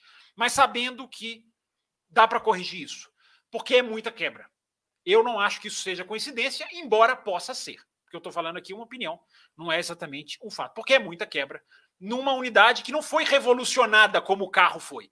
O carro foi revolucionado, a unidade não. Não por regulamento, mas ela vai até 2020, até o final de 2025. Então, eu duvido que esses caras não tenham jogado lá em cima e depois você ajusta a confiabilidade. É algo quase que previsto, embora não de propósito, evidentemente. Não é 880 no sentido de deixa quebrar. Não, ninguém quer perder o título por quebra, embora quem perder o título tem grande chance de perdê-lo por quebras. Uh, mas é pensar a longo prazo, mesmo sabendo que pode ter um sacrifício a curto prazo. Muito bem, Will Bueno. Essa, esse pensamento do Fábio Campos, né? A gente já tinha, acho, a gente até discutiu ele no começo do ano sobre essa questão, né? De, de faz ele rápido, sem tanta confiabilidade, e vai trabalhando nessa confiabilidade, mas isso está influenciando na tabela. Isso não tem como a gente negar isso. E a gente entra agora, né, numa fase de muitas corridas, uma sequência gigantesca de corrida. Eu falei até na abertura sobre cinco finais de semana, né, em julho, cinco domingos em julho com quatro corridas. E as equipes tiveram já um tempo esse ano, nove corridas, para olhar para essa questão. É de esperar, dá para a gente esperar, de repente, que isso vai diminuir a partir de agora. Será que as equipes já, já estão se aproximando desse ajuste fino de trabalhar melhor na confiabilidade desse motor rápido, trazendo inclusive Renault e Mercedes para essa discussão também, junto com Ferrari e Honda? O que, é que podemos esperar, o Will Bueno? Olha, Raposa, é difícil a gente a gente prever, né, se vai se vai ter, se as equipes vão conseguir, é, digamos, é, criar uma solução, né, para melhorar a confiabilidade, o quanto isso vai, vai melhorar. O que, o que a gente pode falar, que, eu, que acredito que as equipes estejam pensando, estejam administrando isso, é principalmente como que elas vão trabalhar é, a questão da potência, ou seja, olha, vamos diminuir ali a potência dos, dos motores, diminuir, né, é, limitar a potência dos motores em algumas pistas, onde elas podem ter, digamos assim, onde o motor não seja, entre aspas, um fator tão, tão, tão grande, é, e também, principalmente, como que elas vão trabalhar a questão das punições. A Ferrari já, já, já teve que pagar uma punição com Charles Leclerc, né, por conta de troca aí da sua unidade de potência. A Red Bull vai ter, vai ter que pagar a punição também, é, vai ter que pagar a punição também em, em um momento do campeonato. Se a gente lembrar, por exemplo, o ano passado, né, o, a, a, grande, a grande reação do Lewis Hamilton, por exemplo, na parte final da temporada, passou também por essa questão do motor. Ou seja, se a gente lembrar aquele, aquela corrida mágica que ele fez lá no, no, no GP do Brasil, passa muito por ter um motor novo, com a potência toda liberada, né, com que fez com que ele tivesse ali naquela parte final, digamos assim, estivesse mais forte do que né, o Max Verstappen e o que, o que ajudou ali ele a alcançar, chegar, levar a decisão do campeonato até o final, né, vindo ali de três vitórias seguidas: Brasil, Catar e Arábia Saudita, se eu não, se eu não, se eu não estou enganado. Uh, então, isso, isso vai, vai fazer muita parte do jogo, e essa questão de como as equipes vão trabalhar, onde nós vamos pagar a punição, onde nós vamos trocar, onde nós vamos, é, onde vale a pena largar mais atrás e tentar fazer uma corrida de recuperação do que e onde a gente não vamos tentar diminuir um pouco aqui a potência, o giro, né, que, é que, é dos motores, é, para tentar evitar que ele que ele quebre. Mas aí também tem uma coisa interessante, né? Porque a gente viu, por exemplo, o Charles Leclerc, a Ferrari trocou né, toda a unidade de potência ali do, do, do Leclerc para o Canadá, esperando né, que o Leclerc conseguisse fazer uma grande corrida de recuperação. De fato fez. Se a gente pegar a posição que ele largou com a posição que ele chegou, é, sim, largou lá atrás, chegou em quinto. É uma boa recuperação. Mas a gente viu que o Leclerc teve muita dificuldade ali no meio do pelotão. Não é mais, é, pelo menos ali no Canadá, não foi mais igual ano passado, abria o DRS e passava. Né? Tinha, ele ficava, ficou preso um bom tempo ali atrás de um, de um trem do DRS, é, liderado por um carro muito mais lento, que era, o, no caso ali, no determinado momento, era o Lance Stroll, que estava com o pneu muito mais desgastado e ninguém conseguia passar. É, então, tudo isso vai fazer parte dessa, desse, desse xadrez que é a Fórmula 1, é, que é vai ser o campeonato de Fórmula 1, mas isso, claro, né? A gente tem que ver assim, a gente está aqui é, especulando tudo isso, considerando que, que vamos chegar até o final com uma disputa de campeonato, né? Porque pode ser que não chegamos e aí toda essa questão estratégica de Red Bull aí não faça tanta diferença assim, né? Eu, a gente pensar sete vitórias em nove corridas, a gente está vendo um domínio, né? Talvez a gente não queira ainda assimilar por causa do começo do ano. Quando o ano se desenha briga, a gente meio que fica com isso, né? Exatamente. Agora inverte, né? Coloca as primeiras vitórias, as primeiras corridas, vitória do Verstappen, e agora a reação. Do... O que teria de gente falando, não, é tarde demais, não vai dar em nada. Mas a gente, às vezes, a gente ainda acha que vai ter um campeonato, porque a gente ainda está impressionado com Bahrein, Arábia Saudita e Austrália, talvez. Mas eu tenho, eu tenho, eu cada vez mais que eu tenho parado para pensar é, eu, eu, que campeonato é esse? Porque tá tão, é, é, o número é tão avassalador. Só que aí tem outra questão, é o resultado versus performance, né? A performance da Ferrari não está ruim perante a Red Bull. Né? A gente não há um nivelamento dos dois. Que isso é bom a gente falar, Raposo, antes de Silverstone. Há um nivelamento dos dois, é que a Ferrari quebrou na Espanha, a gente não viu. A Ferrari quebrou no Azerbaijão, a gente não viu. O, a gente viu os dois equilibrados no Canadá, mas o Leclerc fora porque veio de trás. O que, que seria o Leclerc em forma no Canadá? Então, é curioso, porque é um campeonato que na tabela é, é esmagador para a Red Bull, mas na pista não é, por causa das quebras também. Mas também tem uma eficiência da Red Bull. Eu coloquei lá no meu Twitter é, a pontuação tirando quebras, só nas corridas em que os quatro completaram. Eu fiz isso antes do Canadá. Até porque não, não poderia colocar o Canadá, porque o Pérez quebra. Então eu coloquei a pontuação só nas corridas em que eles completam. Até aí, a Red Bull é avassaladora perante a Ferrari. Mas é pontuação. Performance não é. A gente viu ali uma grande superioridade. Miami, Imola, Red Bull foi lá e ganhou a corrida como quis. Uh, mas o nivelamento é, é, é, é, claro, é tão nítido, e isso é curioso. E a outra coisa, Will, rapidinho, você estava falando do Leclerc que não recuperou, é, você deu a informação aqui semana passada, que é corretíssima. Do vento no Canadá está vindo atrás da reta. É, eu estou impressionado como que, não só o vento é importante para análise de um jornalista de Fórmula 1 hoje, mas como que ele está fazendo diferença no DRS. Como que o vento ele pode fazer uma prova ser um festival, como a gente chama aqui, e ele pode fazer o DRS ficar quase que irrelevante como aconteceu no Azerbaijão, quando ele estava de costas também na reta principal, ou seja, de frente na reta oposta. No, no Azerbaijão, é a geometria é perfeita. A reta oposta é de fato a reta oposta. Não é aquela reta oposta chamada apenas por, né, pela, por, por a tradição. É, e ali você viu como as, as, ultrapassagens aconteceram muito mais na retinha, Sim. que não é tão pequena, do Azerbaijão do que no retão. Então é impressionante como o vento faz tá fazendo a diferença no DRS. E a FIA tinha que estar tá pegando isso, ela tinha que estar tá captando isso, ela tinha que estar tá entendendo isso, porque ela pode fazer o DRS ser mais efetivo ou menos de acordo com o vento. Ela pode trabalhar, existe tecnologia para ela usar isso. Uh, o vento está intrometendo, ele está fazendo com que as provas tenham ali, coincidentemente, Canadá e Azerbaijão, ele segurou o DRS, isso atrapalhou o Leclerc, mas é impressionante, é impressionante como você casa a informação com as ultrapassagens que você assiste. É, e, e é verdade, é fato. O vento está cada vez mais preponderante na Fórmula 1. Sempre foi, mas está cada vez mais. Então o negócio é levar o ventilador lá para Interlagos, né, Fábio Campos? Qualquer coisa, o DRS começar a fazer muita diferença, todo mundo liga. Coloca o que? Coloca atrás. Da... é. Coloca atrás. É. Muito bem. E por falar em Charles Leclerc, Fábio Campos e Will Bueno. O nosso querido Bruno Carlotto mandou o seguinte: é fundamental que o Leclerc vença em Silverstone para que ainda possamos falar de campeonato. O quanto a nova asa da Ferrari pode influenciar na ordem de forças nesse GP? Leclerc é subestimado. O Campos falou sobre quatro ou cinco momentos incríveis dele em 2021, ofuscados pela briga pelo título. Poderia, Fábio Campos, exemplificar quais desses quatro ou cinco momentos incríveis que você achou mais marcante? Então você já fala desse. Qual você achou mais marcante de 2021? O Leclerc? E já... Tá Sim. Ele falou aqui que você. O Campos falou sobre falou... quatro ou cinco momentos incríveis dele em 2021. E ele perguntou qual foi o mais marcante. Ah, 2021? Ah, Sim, tá, 2021. Achei que estava perguntando.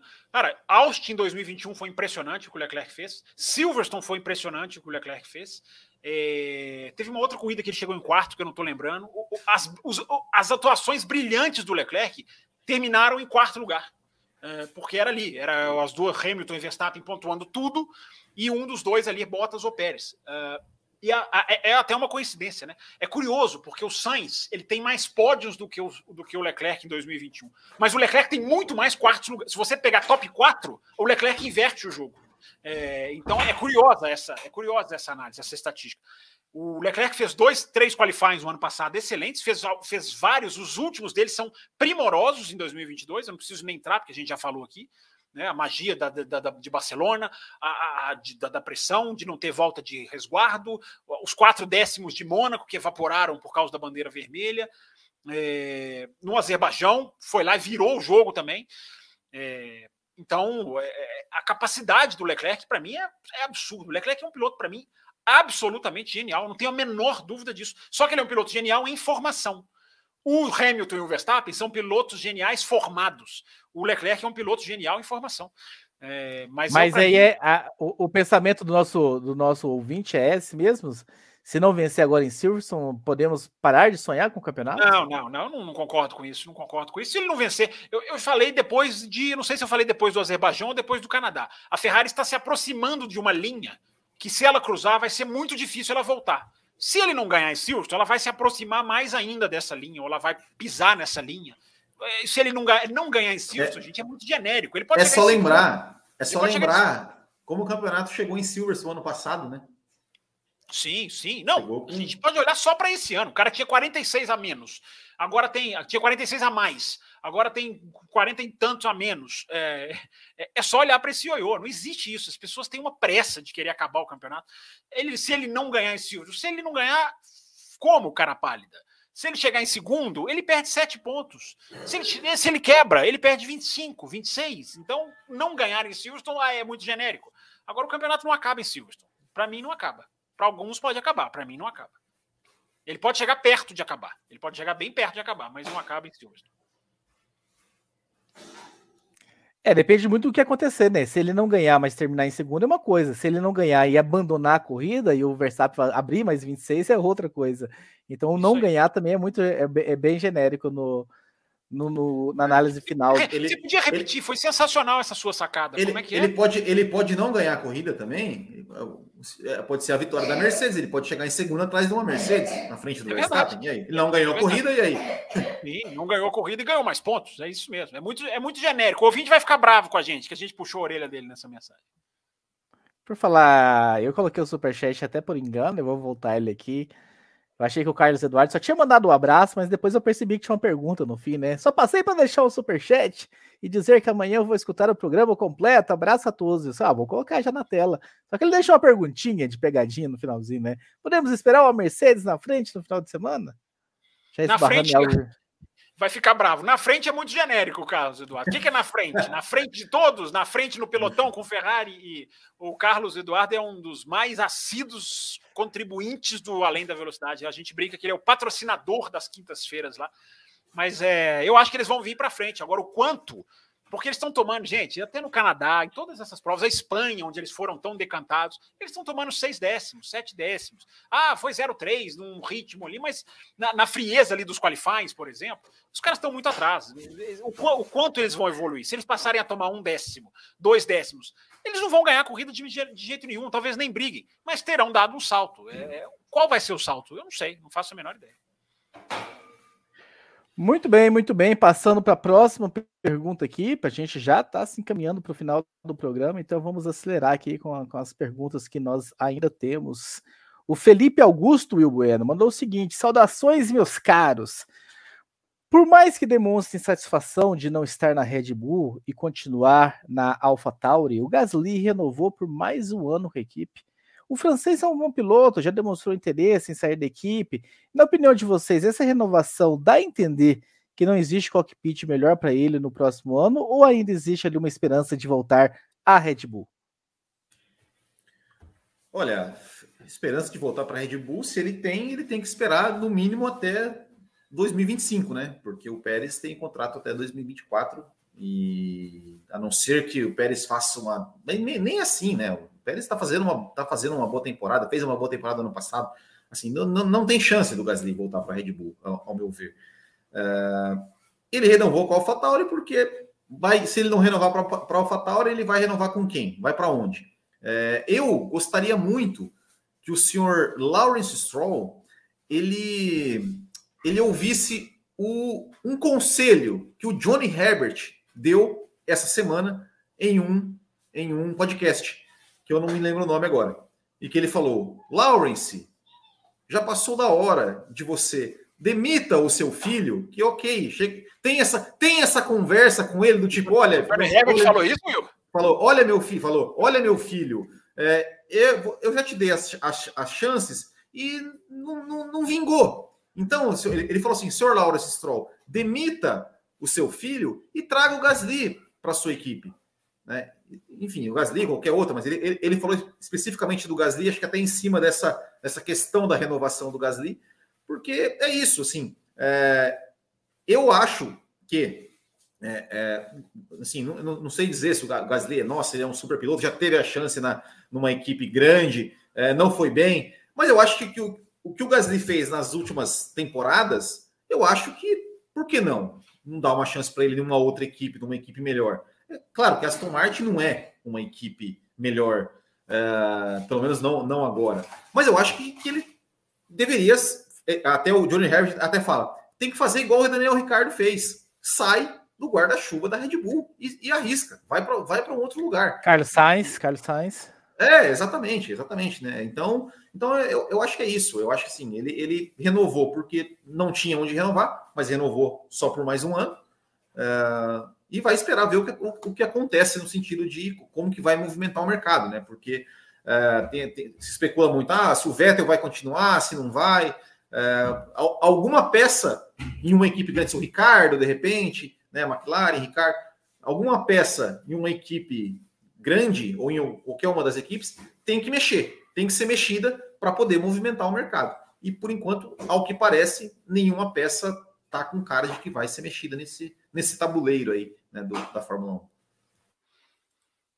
É, tem uma tem uma conotação aí equivocada que é preciso deixar claro.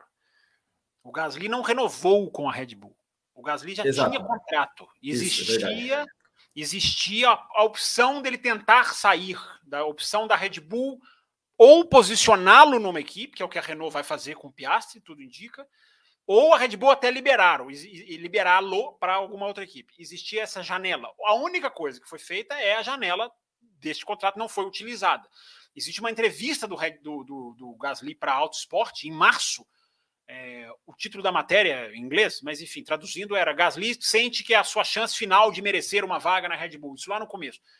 E nessa entrevista o Gasly fala: Eu tenho contrato para 2023 com a Red Bull lá atrás. Então ele já tinha, gente. É qualquer questão. Ah, ali, né? Manchetes, redes sociais, Gasly Renault, Gasly fica. É, não é. Até o perfil da Fórmula 1, para mim, foi muito longe. Ele simplesmente vai cumprir o contrato que ele já tinha. É diferente dele não ter sentar e assinar, o que eu acho que ele não faria, porque ele iria querer outra cadeira. Mas como tudo leva a crer que o Ricardo ficará na McLaren, o Gasly pode muito bem ter dito: ótimo, fico mais um ano e depois vou tentar, quem sabe, correr na McLaren. Ou se o Lawrence Stroll ouvir esse absurdo dito pelo Johnny Herbert, é, uma, é um absurdo pedir que o pai demita o próprio filho, é um absurdo né, achar que performance tem que valer alguma coisa, é um absurdo, né? Muito, muito, muito, muito errado o seu Johnny Herbert de pedir, até indelicado, eu diria, de pedir isso para o seu Lawrence Stroll. Afinal de contas, o seu filho é um grande prodígio da Fórmula 1, é um super injustiçado, um grande futuro campeão. Então, acho que o Johnny Herbert deveria ter um pouco mais de parcimônia nessas suas análises. Absurdos me fariam feliz. Mas me diz uma coisa, Fábio Campos, essa renovação do Gasly tem alguma coisa a ver com a história do, do Yuri Vips? Que, enfim, mais uma vítima do videogame? Não, não tem nada a ver. O, a fila da Red Bull já estava já tava emperrada. Né? A Red Bull já não bota fé, já não, já não vem botando fé nesses que estão aí. Apesar de que ela está com muita gente, somando Fórmula 2 e Fórmula 3, ela está com muita gente. Né? Ela tem o Lawson, ela tem o Darúvala, ela tem o japonês, é, Ozawa, né? que se não me engano. É, ela tem mais um que está me fugindo, ela tem mais gente na Fórmula 3, ela tem, ela tem um volume. Hoje ela tem presença na, na Fórmula 2 e na Fórmula 3. Mas o, o, o, o, que aconteceu com o Yuri Vips, lá, que fez lá um xingamento, usou lá uma expressão, é, e, foi, e, foi, e foi afastado, não, isso não muda. O Yuri Vips fez um, uma sexta-feira na Fórmula 1, não rendeu muita, muita, muito feedback ali, do, do, digo, da equipe para os jornalistas, talvez ali já não tivesse muita chance. Então, eu, eu botaria o Lawson, eu, eu, eu apostaria muito mais. Para mim, o Lawson é mais piloto. É, mas enfim, Red Bull está lá vendo por dentro, mas não tem perspectiva de nenhum desses, não, Raposo. Talvez ela escolha um para colocar no ano de 2024, porque ela né, provavelmente vai fazer 23 com Gasly e o Tsunoda, e talvez ela selecione um e coloque lá para 2024. Diego, Diego, Thiago Meirinho mandou o seguinte: Olá, amigos do café, instigado pelo meu xará, que foi lá no grupo de apoiadores e falei assim: ajudem apoiadores a construir veja a pauta. Como você, veja como você é uma personalidade influente, né, Raposo? Isso, eu sou um influencer. Você pede, eles estou, estou aqui para trazer uma sugestão de pauta para o programa. Para os senhores, quais mudanças do regulamento deram certo e vieram para ficar e quais provavelmente serão mudados? Por exemplo, muito se fala de uma suspensão mais moderna para o ano que vem. Will Bueno, começa essa. O que que deu certo? E o que que pode ainda tem espaço para mudança? Rapaz, que pergunta boa e difícil de responder assim na lata sem preparação, mas é, Joga para além da velocidade, sendo é, tá não, não, o que eu acho, não, o que eu não, mas é que o além não sei, né, é, não tá tendo, né, ultimamente aí, o pessoal tá reclamando. É, quinta-feira tem, quinta-feira tem. tem. Parece que acabou, tem, parece que acabou. É, tem recebido muitas cartas dos fãs aí reclamando, mas enfim. É, o, o, olha, o Raposo, é, eu acho que é, o que vem, o, o, que foi, o que foi interessante, é, o que está sendo interessante, ao meu ver, é essa, como o próprio Campos fala, a melhor regra né, da Fórmula 1, dessa questão do escalonamento do uso de túnel de ventos. Eu acho que o teto orçamentário é uma regra que, que veio e que, e que ainda não ainda não não parece que está fazendo tanto efeito assim, mas eu acho que que vai ser ao longo dos, dos anos aí, vai, vai, pode deixar as coisas da Fórmula 1 mais interessante. E eu acho que é, vai ser difícil, por exemplo, é uma regra que eu acho que vai ser difícil tentar tirar, apesar de, das equipes quererem muito tirar, é, eu acho que vai ser, que vai ser difícil. Uh, cara, eu acho que essas duas, assim, em, em termos de, de, regulamento, eu acho que essas duas que, que eu, eu gosto, eu acho interessante. E uma, e uma regra que seria interessante mudar seria patrocínios diferentes para carros da mesma equipe. E o senhor, Fábio Campos? É, Raposo, eu acho assim, a, a, a mais importante é, medida da Fórmula 1 é, para mim, é o teto orçamentário. O teto orçamentário é a mais importante. O, a questão do túnel de vento, do ATR, a limitação que a gente explicou aqui, ela é mais valiosa esportivamente, digamos assim, a curto prazo. Ela é mais direta embora não se, ela não seja de curto prazo. Ela, ela, é de, ela é um prazo menor, vamos, vamos colocar assim, do que o limite de orçamento. Nenhuma das duas é curto prazo.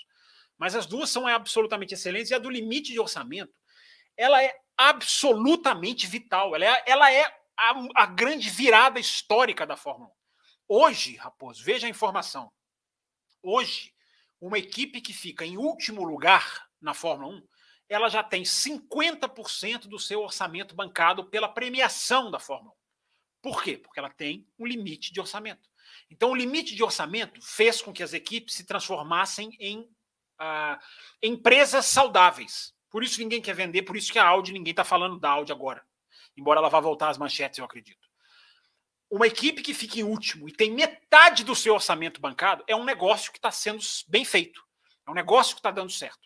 É por isso que jamais vai justificar o que estão fazendo com a Andretti. Não justifica, porque eles já têm dinheiro. Mesmo se eles estivessem nos tempos de vacas magras, porque vem uns no, no Twitter, eu acho divertido, né? Vem uns no Twitter é, e falam assim para mim: não, as equipes estão certas de bloquear a Andretti, porque passaram pelas vacas magras, passaram pelos tempos de perda de dinheiro. É, e eu penso, mas é muita, é, é uma benevolência subserviente porque se, como se as equipes não tivessem tirado nada. São, como são, são, como são, são boazinhas as equipes. São boas né? samaritanas. É, eu gosto de, sempre de invocar a legião da boa vontade, que dá, passa ao próximo, passa adiante, né, o, o, a, as benfeitorias da irmandade, né, é, digamos assim, quase que religiosa do mundo. Claro que elas tiraram, claro que elas têm um benefício, senão não estariam lá. Mas é de uma inocência esse argumento que chega a ser comovente. Eu me comovo. Porque a boa vontade dos caras enxotaram o Andretti. Né? Como tem jornalista com uma boa vontade de ver o Andretti ser enxotado? Aqui eu penso no esporte. Então eu não vou bater palma para isso. Não tenho nada é, por causa da equipe Andretti, fosse a Andretti, fosse a Penske, fosse a Ganassi. Aliás, um, eu tenho que dizer, alguém lá no Twitter falou muito bem. Olha, se aceitam Andretti, porque quem sabe não puxaria Ganassi Penske, quem sabe também para vir. Excelente raciocínio, excelente ideia, excelente sugestão, é, que eu concordo. Mas é justamente por isso, Raposo.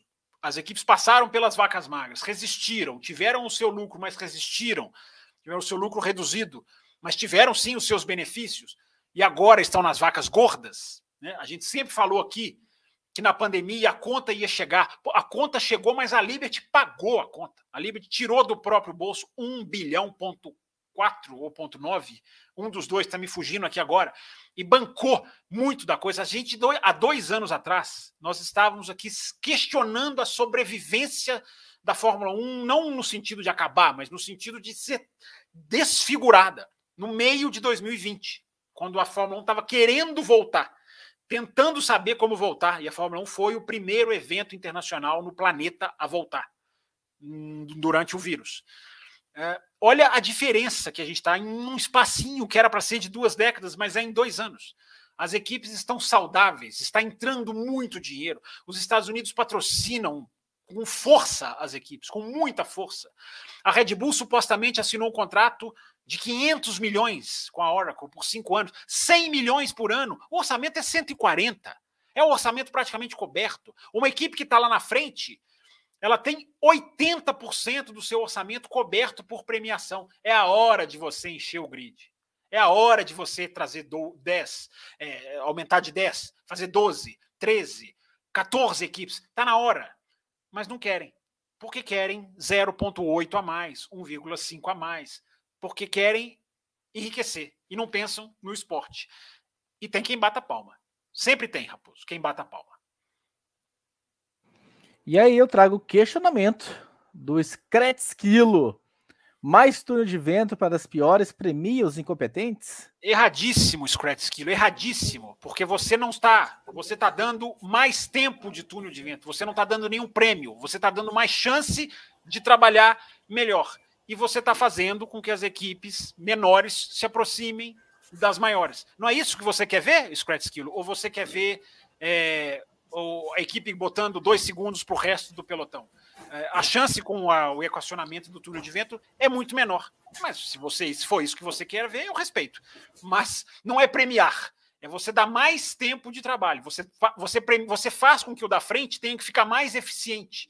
É, e isso é bonito é, trabalhar por eficiência é muito melhor, Scratch Kilo, do que o que faziam, que era botar 500 milhões de dólares a mais para resolver um problema, para curar uma deficiência do carro uh, e ganhar e ganhar no dinheiro que era associado ao túnel de vento. Hoje em dia, nem se você tivesse o dinheiro, ou mesmo se você não tivesse o túnel de vento, você teria limitação. A regra favorece a, a, a, você compactar o pelotão.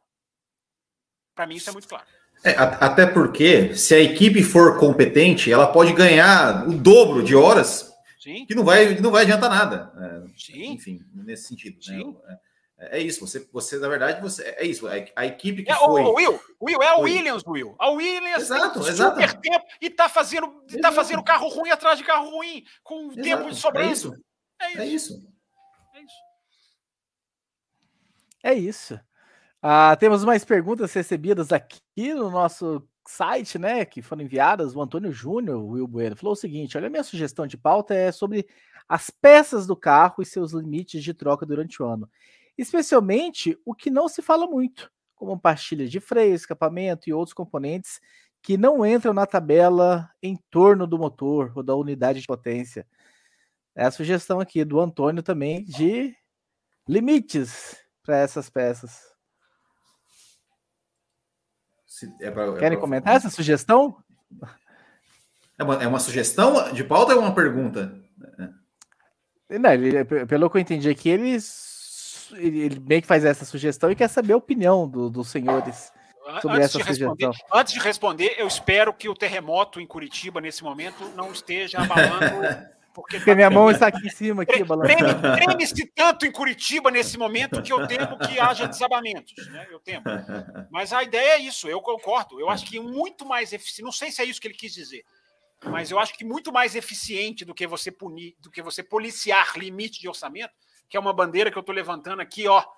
Como que isso vai ser efetivado? Exato. Isso vai ser transparente? Como que o público vai, vai entender isso? Uh, era você restringir cada vez mais o número de peças e você dá atualização. Você pode atualizar, o, sei lá, o freio, embora o freio seja de um terceirizado, não é a equipe que vai lá e simplesmente muda.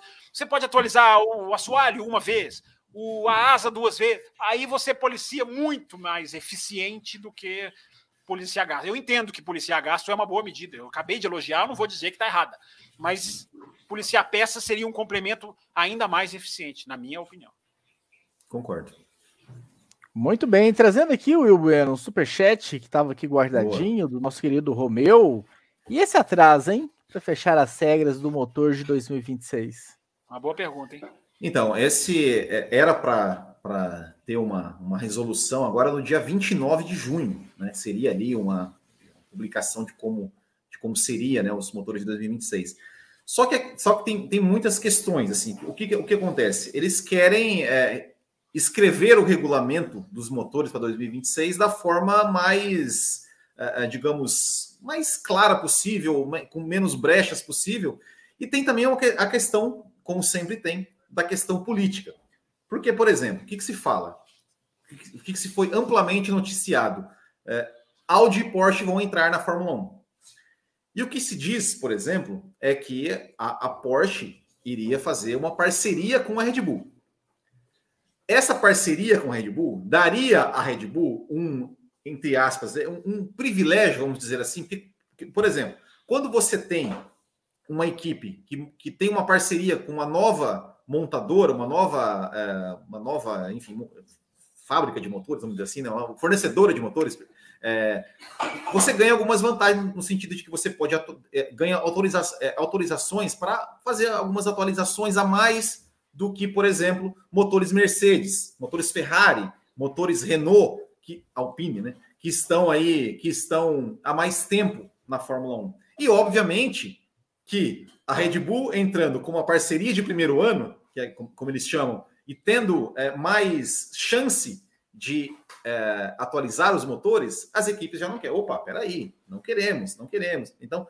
então tudo isso está sendo discutido né, nesse, né, para a resolução desse, desse, desse regulamento novo para 2026. Tem a questão também né, da, da, da, sustentabilidade, que a Fórmula 1 até colocou hoje, né, mais uma, uma coisa de, de que eles querem fazer é, carbono zero até 2030. Enfim, tem muitas, muitas questões aí envolvidas, né? E que dizem que agora, em julho, que vão, vão bater o martelo sobre isso. Né? Mas é, é mais ou menos isso, né? Tudo questões de bastidores, questões né, de, de regulamento, questões de, de interesses, de jogo de interesses e tudo mais que envolve né, essa, essa questão dos motores, que, querendo ou não, né, você vai, vai, vai fazer uma grande mudança de novo. Nunca é simples, né? Então, cada vez, quanto mais eles puderem adiar, achar problemas ali para postergar isso, né? isso falando com relação às equipes, é, isso acontece. Mas dizem que até julho aí eles devem resolver essa questão. É, só, Raposo, só destrinchando aqui o que o Will falou, basicamente dizendo a mesma coisa, mas só dando aqui uma pincelada mais é, baseada aqui nos números, né? A informação é de que a novas fabricantes de motores teriam 10 milhões a mais para gastar no motor, porque vai haver um congelamento aí do motor. Hoje a gente tem um congelamento do carro, é, no sentido de orçamento. O motor vai ser a peça congelada. É o que eu acabei de discutir. Congelar peças ou congelar investimento. O motor vai ser não só. Ele vai entrar em 2026, vai ser um novo motor, mas ele vai ter um orçamento também para ele. O gasto em motor vai ser limitado. Então já está definido é, quer dizer, está pré-acordado, é sempre importante dizer, porque aí está o X da questão, né? É a pergunta do Romeu, muito boa pergunta, né? do atraso em, em se rubrificar, né? em rubricar, melhor dizendo, é, assinar, carimbar. Novas fabricantes teriam, nos dois primeiros anos, 10, anos a, 10 milhões a mais para gastar, 10 milhões de dólares nos dois primeiros anos, e no terceiro ainda teriam 5 que o rapaz aqui que mandou da Premiar Incompetente vai achar ruim, mas eu acho excelente. Você convida novas fabricantes para entrar.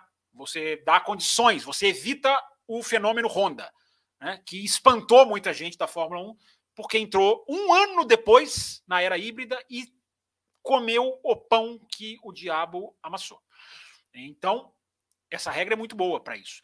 A questão, repito, é o que o Will falou até que ponto a Red Bull se associando à Porsche, ou não, seria considerado uma nova. Porque o que, que vai ser feito do motor Honda? Ele vai ser considerado um Red Bull Powertrains como novo fabricante oficial, ou ele vai ser definido como uma unidade que já existe e está sendo apenas trabalhada pela Red Bull? Então, existe toda essa dúvida. E se, e se associa com a Porsche? Até que ponto a Porsche pode pegar a aprender da propriedade intelectual desse motor Honda? É, são detalhezinhos políticos que a gente não precisa entrar aqui, mas que é bom o ouvinte ficar sabendo. Porque perguntou, porque está demorando tanto. E eu nem acho ruim que demore, não, viu? Porque no caminho que estão andando, como estão andando por um caminho bom, é, que se demore para se ficar melhor ainda. Se tivessem indo por um caminho ruim, é o caminho Andretti, esse a demora mata cada dia mais. No caso dos motores, não.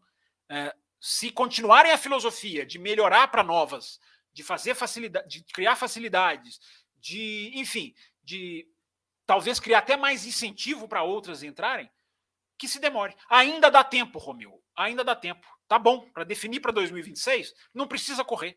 Dá tempo de fazer uma coisa muito bem estudada, muito bem trabalhada. E aí, o Adriano Eduardo, que tinha mandado a primeira pergunta, que eu já li, mandou a segunda, que é sobre a entrada da Andretti, já que o senhor falou. O que o Toto Wolff disse que eles teriam que provar o seu valor, aí eu pensei uma coisa.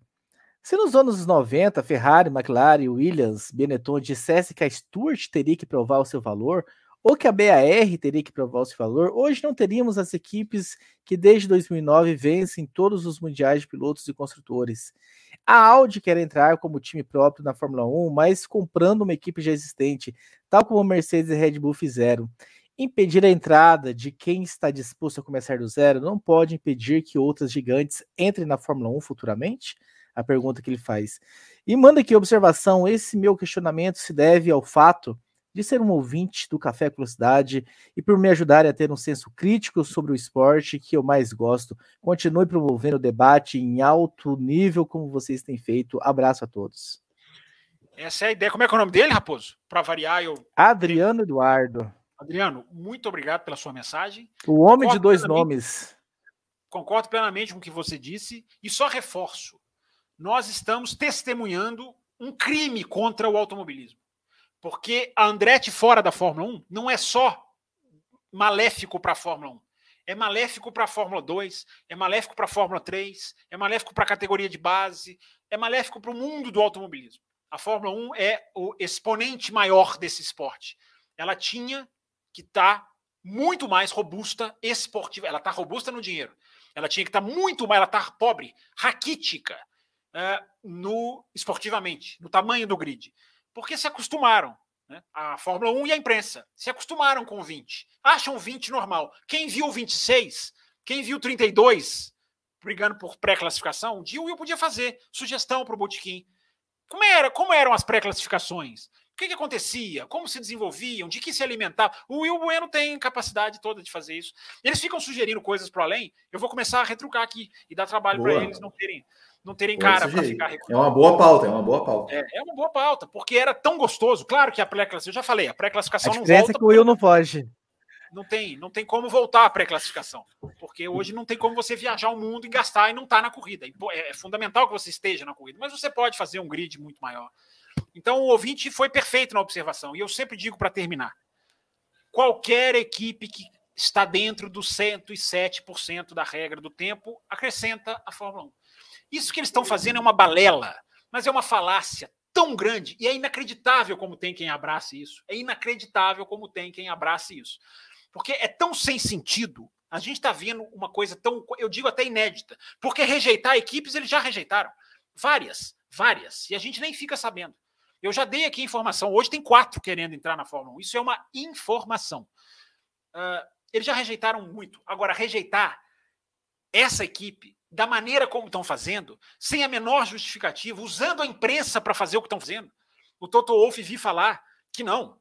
Eles vão precisar de um bilhão de, de, de, de dólares para entrar na Fórmula 1, que pode até ser verdade, mas ele fala isso para fazer com que os investidores. Opa, peraí. Então, peraí. Será que isso não vira, vira um, vira dois, vira três? Ele fala isso para sacanear. Eu ia falar uma palavra muito feia aqui, mas vocês já imaginam. Ele fala isso para sacanear.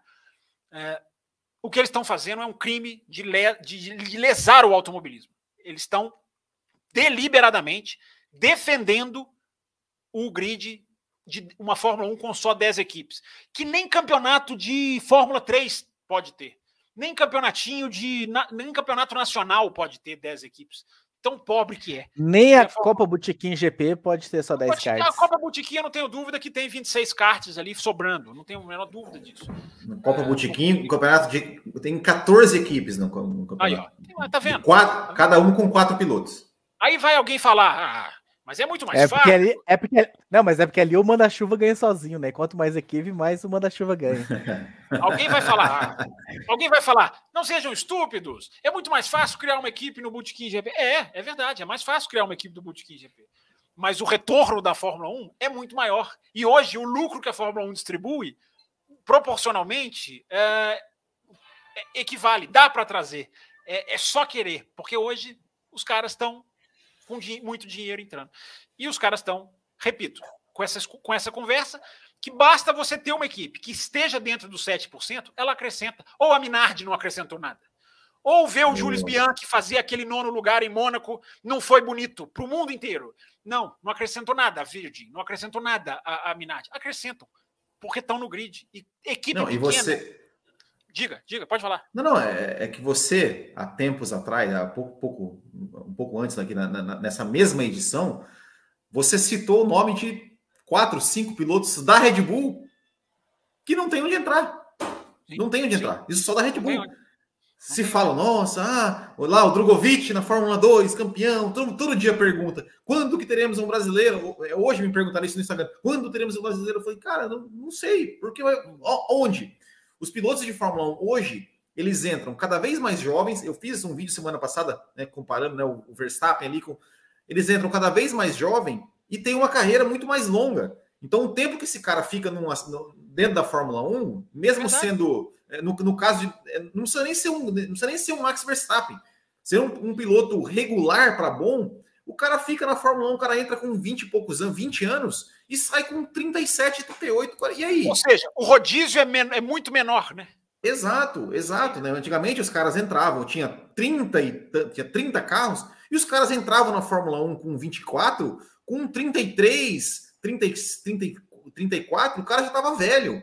A gente está vendo aí o Alonso com 40, tá aí, ó, andando rápido. Então, é, é, tem, tem isso também. É, é, é, é, mais equipes que, que, consequentemente, gera mais pilotos entrando na Fórmula 1, porque a, a, engre, é, a, a gente sempre fala da engrenagem, a engrenagem ela está travada. Quantos pilotos, os últimos, dos últimos três campeões da Fórmula 2, apenas um entrou na Fórmula 1, porque a gente sabe por quê. Claro, não que não merecesse, não estou dizendo isso. Mas, não, mas teve entrou, a força do seu nome, sim. A teve força... a força, da, a força do sobrenome mas a gente teve os, os, próximos. E possivelmente vamos ter aqui né, o, o Drogovic, por exemplo, se ele, se ele for campeão da Fórmula, da Fórmula 2, provavelmente ele vai ser mais um campeão da Fórmula 2 que não vai ter lugar na Fórmula 1. E por quê? Só tem 20 vagas. Ô Will, ô Will a, a, a burrice é tamanha que 20 com mais pilotos você tem mais país representado você tem mais participação de patrocínio, você tem mais televisão envolvida, você tem mais disputa na pista, você vende mais ingresso, você vende mais merchandising, mais boné de piloto. É uma bola de neve tão, tão clara que Exato. é inacreditável que comprem a ideia dos caras. E a imprensa caladinha, passiva, tá vendo o Andretti morrer. Tá vendo o Andretti morrer. Alguém pode até estar incomodado. Por que vocês estão falando isso? Porque. Por que vocês estão discutindo isso hoje? Porque a cada dia que passa, a Andretti vai morrendo. Eu ainda acho que tem chance, eu ainda não joguei a toalha, mas a cada dia que passa, mais difícil fica para Andretti uh, entrar na Fórmula 1. Eu só para terminar, Raposo, eu me lembro de uma frase do Giancarlo Minardi que eu nunca esqueci. Giancarlo Minardi, claro, dono da Minardi, não precisa nem explicar. O Giancarlo Minardi uma vez deu uma entrevista que ele falou: "Vocês têm que agradecer a mim. Vocês têm que dar graças a Deus que eu estou na Fórmula 1.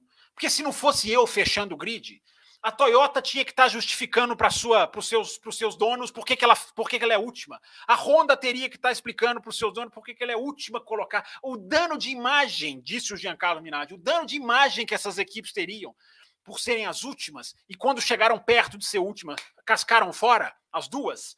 Uh, tão certo estava o Giancarlo Minardi, que é uma frase lúdica, mas que mostra a importância, sim, de você ter equipe pequena, de você ter equipe que fica ali, que fecha o grid. As pessoas esculhambam Virgin, é, Maru, a Caterham. É, claro, elas entraram muito abaixo, realmente elas não podiam estar tão abaixo. A Fórmula 1 tinha que ter ajudado para elas estarem mais próximas, mas elas tinham ali uma função muito, muito, muito interessante. Elas traziam mais pilotos, elas traziam mais ação para o grid. É, podia ser muito melhor. Eu não estou dizendo que tem que ser aquilo ali. Ninguém tem que entrar para tomar um, dois segundos, três segundos.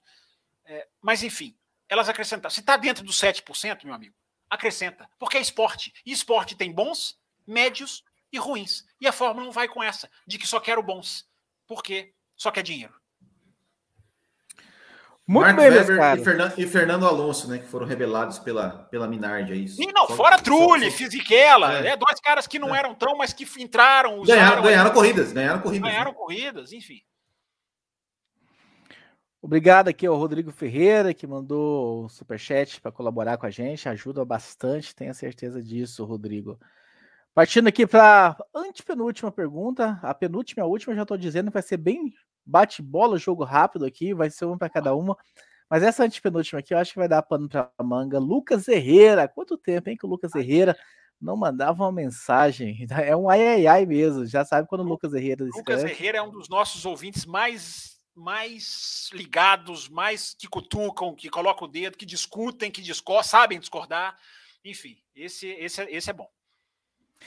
Boa noite a todos. Segue a minha contribuição para o programa. Eu gostaria de citar especialmente o assunto jogo de equipe. Antes de tudo, gostaria de dizer que não tiro a razão de todos vocês, que fazem sempre questão de abordar o assunto pelo bom do esporte. Apenas gostaria de dizer que eu considero isso como uma briga perdida e eu vou citar abaixo os motivos. A Fórmula 1 é uma categoria com raízes europeias e que tem na sua essência a maneira como os europeus fazem isso. E o esporte europeu nunca foi algo que teve como principal objetivo a competitividade.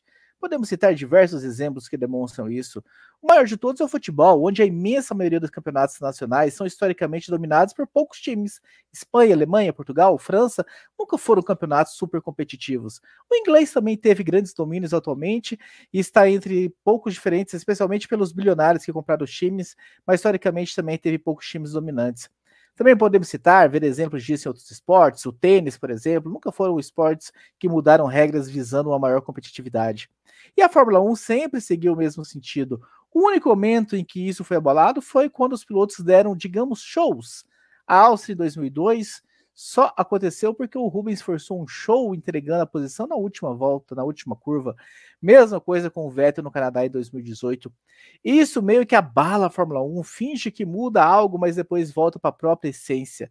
O jogo de equipe velado sempre continuará acontecendo, porque não é algo que abala o público no geral. O público não vai vaiar uma troca de posição no meio da corrida, só vai vaiar quando acontecer mesmo no final, como é, ao forçar o show. E é isso. Uma boa noite a todos. Ô, Lucas Herrera, eu não vou nem entrar, não vou nem me estender por não estourar aqui, mas eu discordo totalmente do que você, do que você falou. A questão do futebol é diferente. A questão do futebol, não estou falando da qualidade do jogo, é diferente. Você está falando de rodízio de vencedores, nós estamos falando da qualidade do desenrolar do jogo. Tá? E nisso, seja qualquer campeonato europeu, nunca andou para trás. Uh, podem errar. Uh, a outra coisa que ele fala é, de, do tênis, nunca precisou. O tênis sempre foi o talento puro. O tênis é o cara com a raquete dele. E a geração dos tenistas é, vai ficando cada vez mais maravilhosa, espetacular. Então, Lucas Herrera, eu não concordo com absolutamente nada do que você disse. Respeito, gosto das suas análises, continuo gostando. E eu gostaria só de dizer uma coisa que você já sabe, mas que eu vou aproveitar para dizer. É, o jornalismo que eu aprendi na minha faculdade não defende o que é perdido ou ganho, o que dá para ganhar, o que dá para perder. Ele defende o que é certo. Então, se o jogo de equipe vai continuar, não é, não cabe a mim.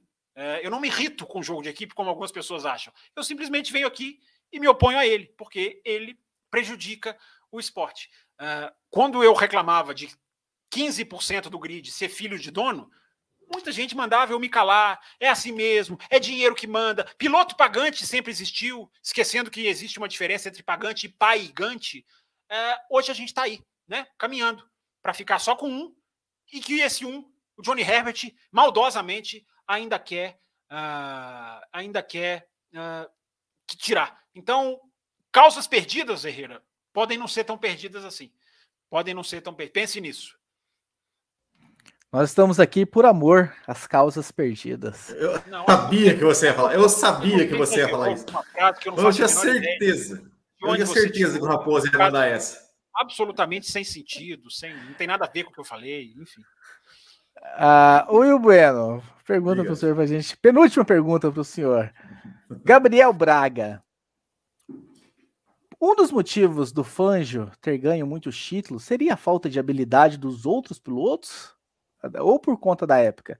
Esse é um argumento muito usado contra ele, assim como o Pelé no futebol. Não, eu não, não, não, não acho, não. Eu acho que um dos motivos, os motivos é, primeiro, porque, porque ele, ele era realmente bom. Inclusive, quem não assistiu o documentário do Fanjo na Netflix, recomendo demais, é sensacional. É, e ali explica muito, explica muito né, é, é, o que era é, o Juan Manuel Fanjo.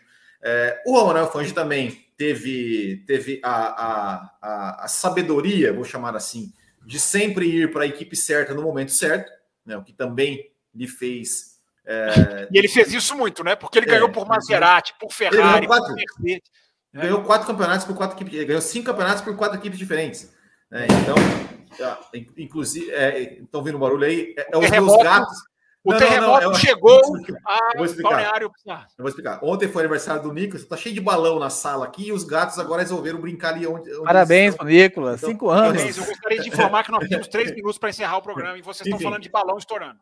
Enfim, enfim, então, então, então é isso. Eu acho que, que os adversários dele, né? Alberto Ascari, é, é, Nino Farina, o próprio Stirling Moss, que apesar de não ter ganho, ganho um título, dizem que é um dos maiores pilotos da história da Fórmula 1. Assim, eu não posso falar com propriedade, porque eu não vi esses caras correr. A gente tem ah, poucos, pouco, pouco, arquivo né, de, de, vídeos sobre esses caras. O que, a gente, o que a gente sabe é o que a gente lê, o que a gente ouve dizer, uh, mas sem dúvida, né, o Fanjo é um dos caras que, que merecem né, estar ali no panteão dos grandes pilotos da Fórmula 1. Quem fala panteão é porque viu o Fanjo, claro que viu. Lógico que ele viu. Termina. Fábio Campos, eu não sei se o senhor vai ter capacidades técnicas para responder essa última pergunta do Rafael Jordão, mas ele fala o seguinte: aproveitando o final de semana fraco de automobilismo, Se julgarem pertinente, por favor, comentem sobre o Rafael Câmara. Qual a avaliação técnica que os membros da bancada do CV têm dele? Ou ainda é muito cedo para esse tipo de prognóstico? É muito cedo, assim. É, ele tá assim, é, é, Fórmula 4 italiana, né? Que ele ganhou, enfim, ele tem, ele tem bons resultados, mas são categorias muito pequenas, muito ainda incipientes. Ele tem ali uma média de um terço das corridas que ele correu, ele ganhou, que é um número muito bom. Uh, e o principal de tudo é que ele está fazendo toda essa sua caminhada pela Prema.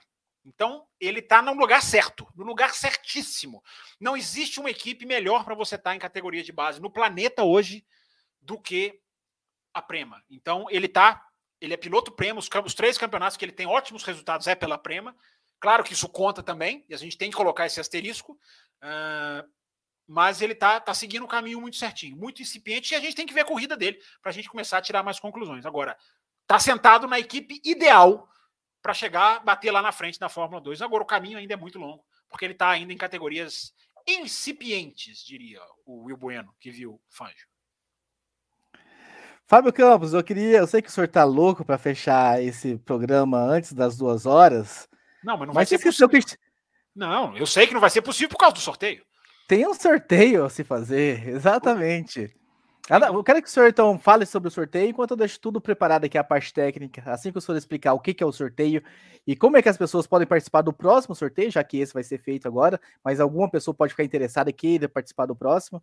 Dá uma explicação para o pessoal aí, achei que, você, achei que, você, queria que eu explicasse o que é sorteio. Né? Sorteio é quando pessoas estão concorrendo a um prêmio que é gerado de alguma maneira por uma vamos, vamos, vamos, aleatoriedade, enfim. É, que eu, eu, eu, acredito que você. Nesse sua, caso, seu... a sorte, a sorte ou azar, se sim, existe sorte e azar? Sim, nesse caso sim. Eu acredito que o Raposo, pelo enorme descuido que ele teve, mais uma vez na ancoragem, ele precise de tempo então eu estou aqui. É, Não, tá é, pronto. Você quer que eu faça? Tá pronto. O que é sorteio, para que serve, de que se alimenta. Mas agora, para responder sério a, a, ao pedido dele, é, apoiador do Extra Forte vai ganhar a assinatura da F1 TV. Um vai ganhar agora, até o final de 2022. F1 TV que você pode assistir todas as atividades da Fórmula 1 ao vivo e depois você tem todas as corridas de Fórmula 3, as corridas de Fórmula 2, você tem as corridas históricas que o Will Bueno adora, dos anos 2000 para cá, você tem praticamente todas, mas vai até lá no começo dos anos 80, algumas corridas completas que você acha. Então, o acervo da F1 TV é muito legal. E a gente vai aqui distribuir para os apoiadores da Extra Forte, que têm sido tão importantes com a gente. É, Vamos agora fazer o sorteio. E depois o Will vai explicar a grande, vai reexplicar, porque a gente já falou no comecinho, mas quem chegou no meio, a grande novidade do café para a semana que vem. Mas você da F1 TV, você da, do Extra Forte, vai concorrer agora. E quem está chegando vai ter mais sorteio. Essa não é a última assinatura que nós vamos dar. Daqui a algumas semanas, um tempinho, a gente já sorteia mais um para desfrutar da F1 E só lembrando, né, que os, os já contemplados não, não, vão, vão participar hoje, não vão participar isso, hoje, que já foram isso, contemplados, né? Isso, bem lembrado. Então, já bem lembrado. Tem... A gente nem colocou no sorteio já contemplados, enfim, para eles, eles já estão curtindo lá, já tem as suas, já tem a sua senha renovada, enfim, tá tudo, tá tudo certinho.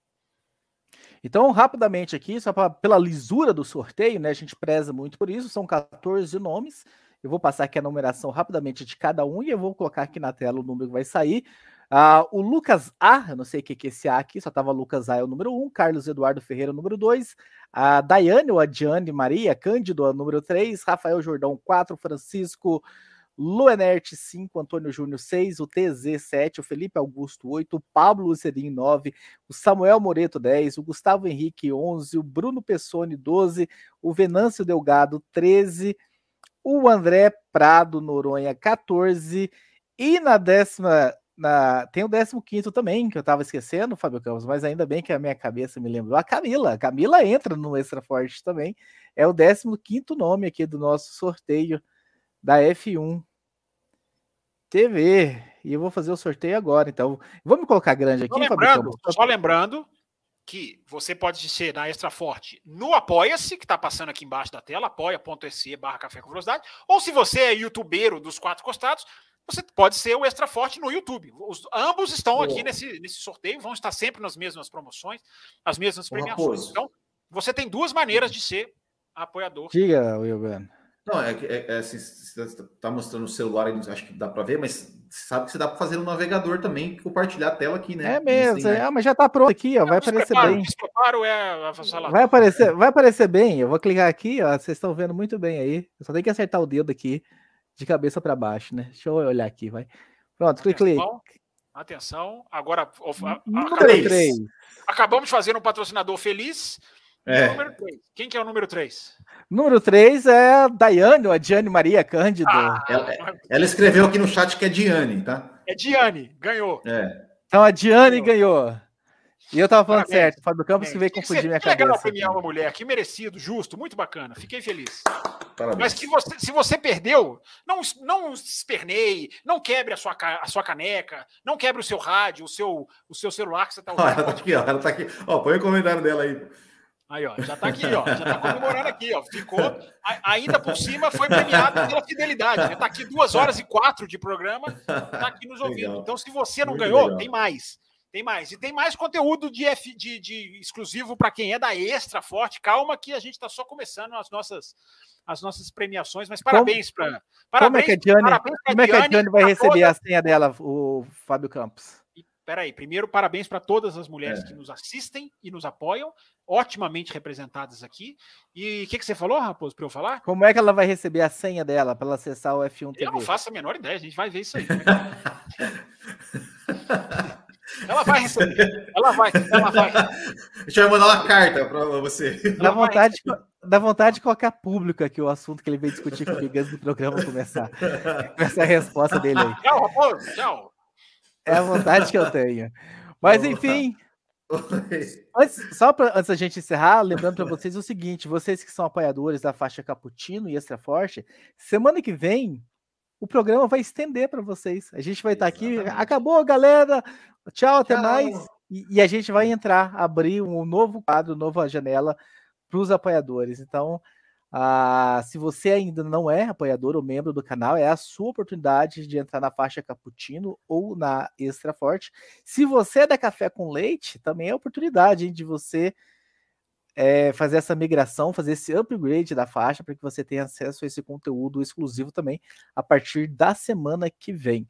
Despeço aqui agradecendo o Will Bueno e Fábio Campos. Um abraço a todos e até quinta-feira que a gente estiver no Além da Velocidade com o Fábio Campos e na segunda-feira que vem estaremos aqui dissecando tudo sobre Silverstone. Termina aqui Café com Velocidade, o mais tradicional podcast sobre corridas do Brasil. Café com Velocidade, a dose certa na análise do esporte a motor.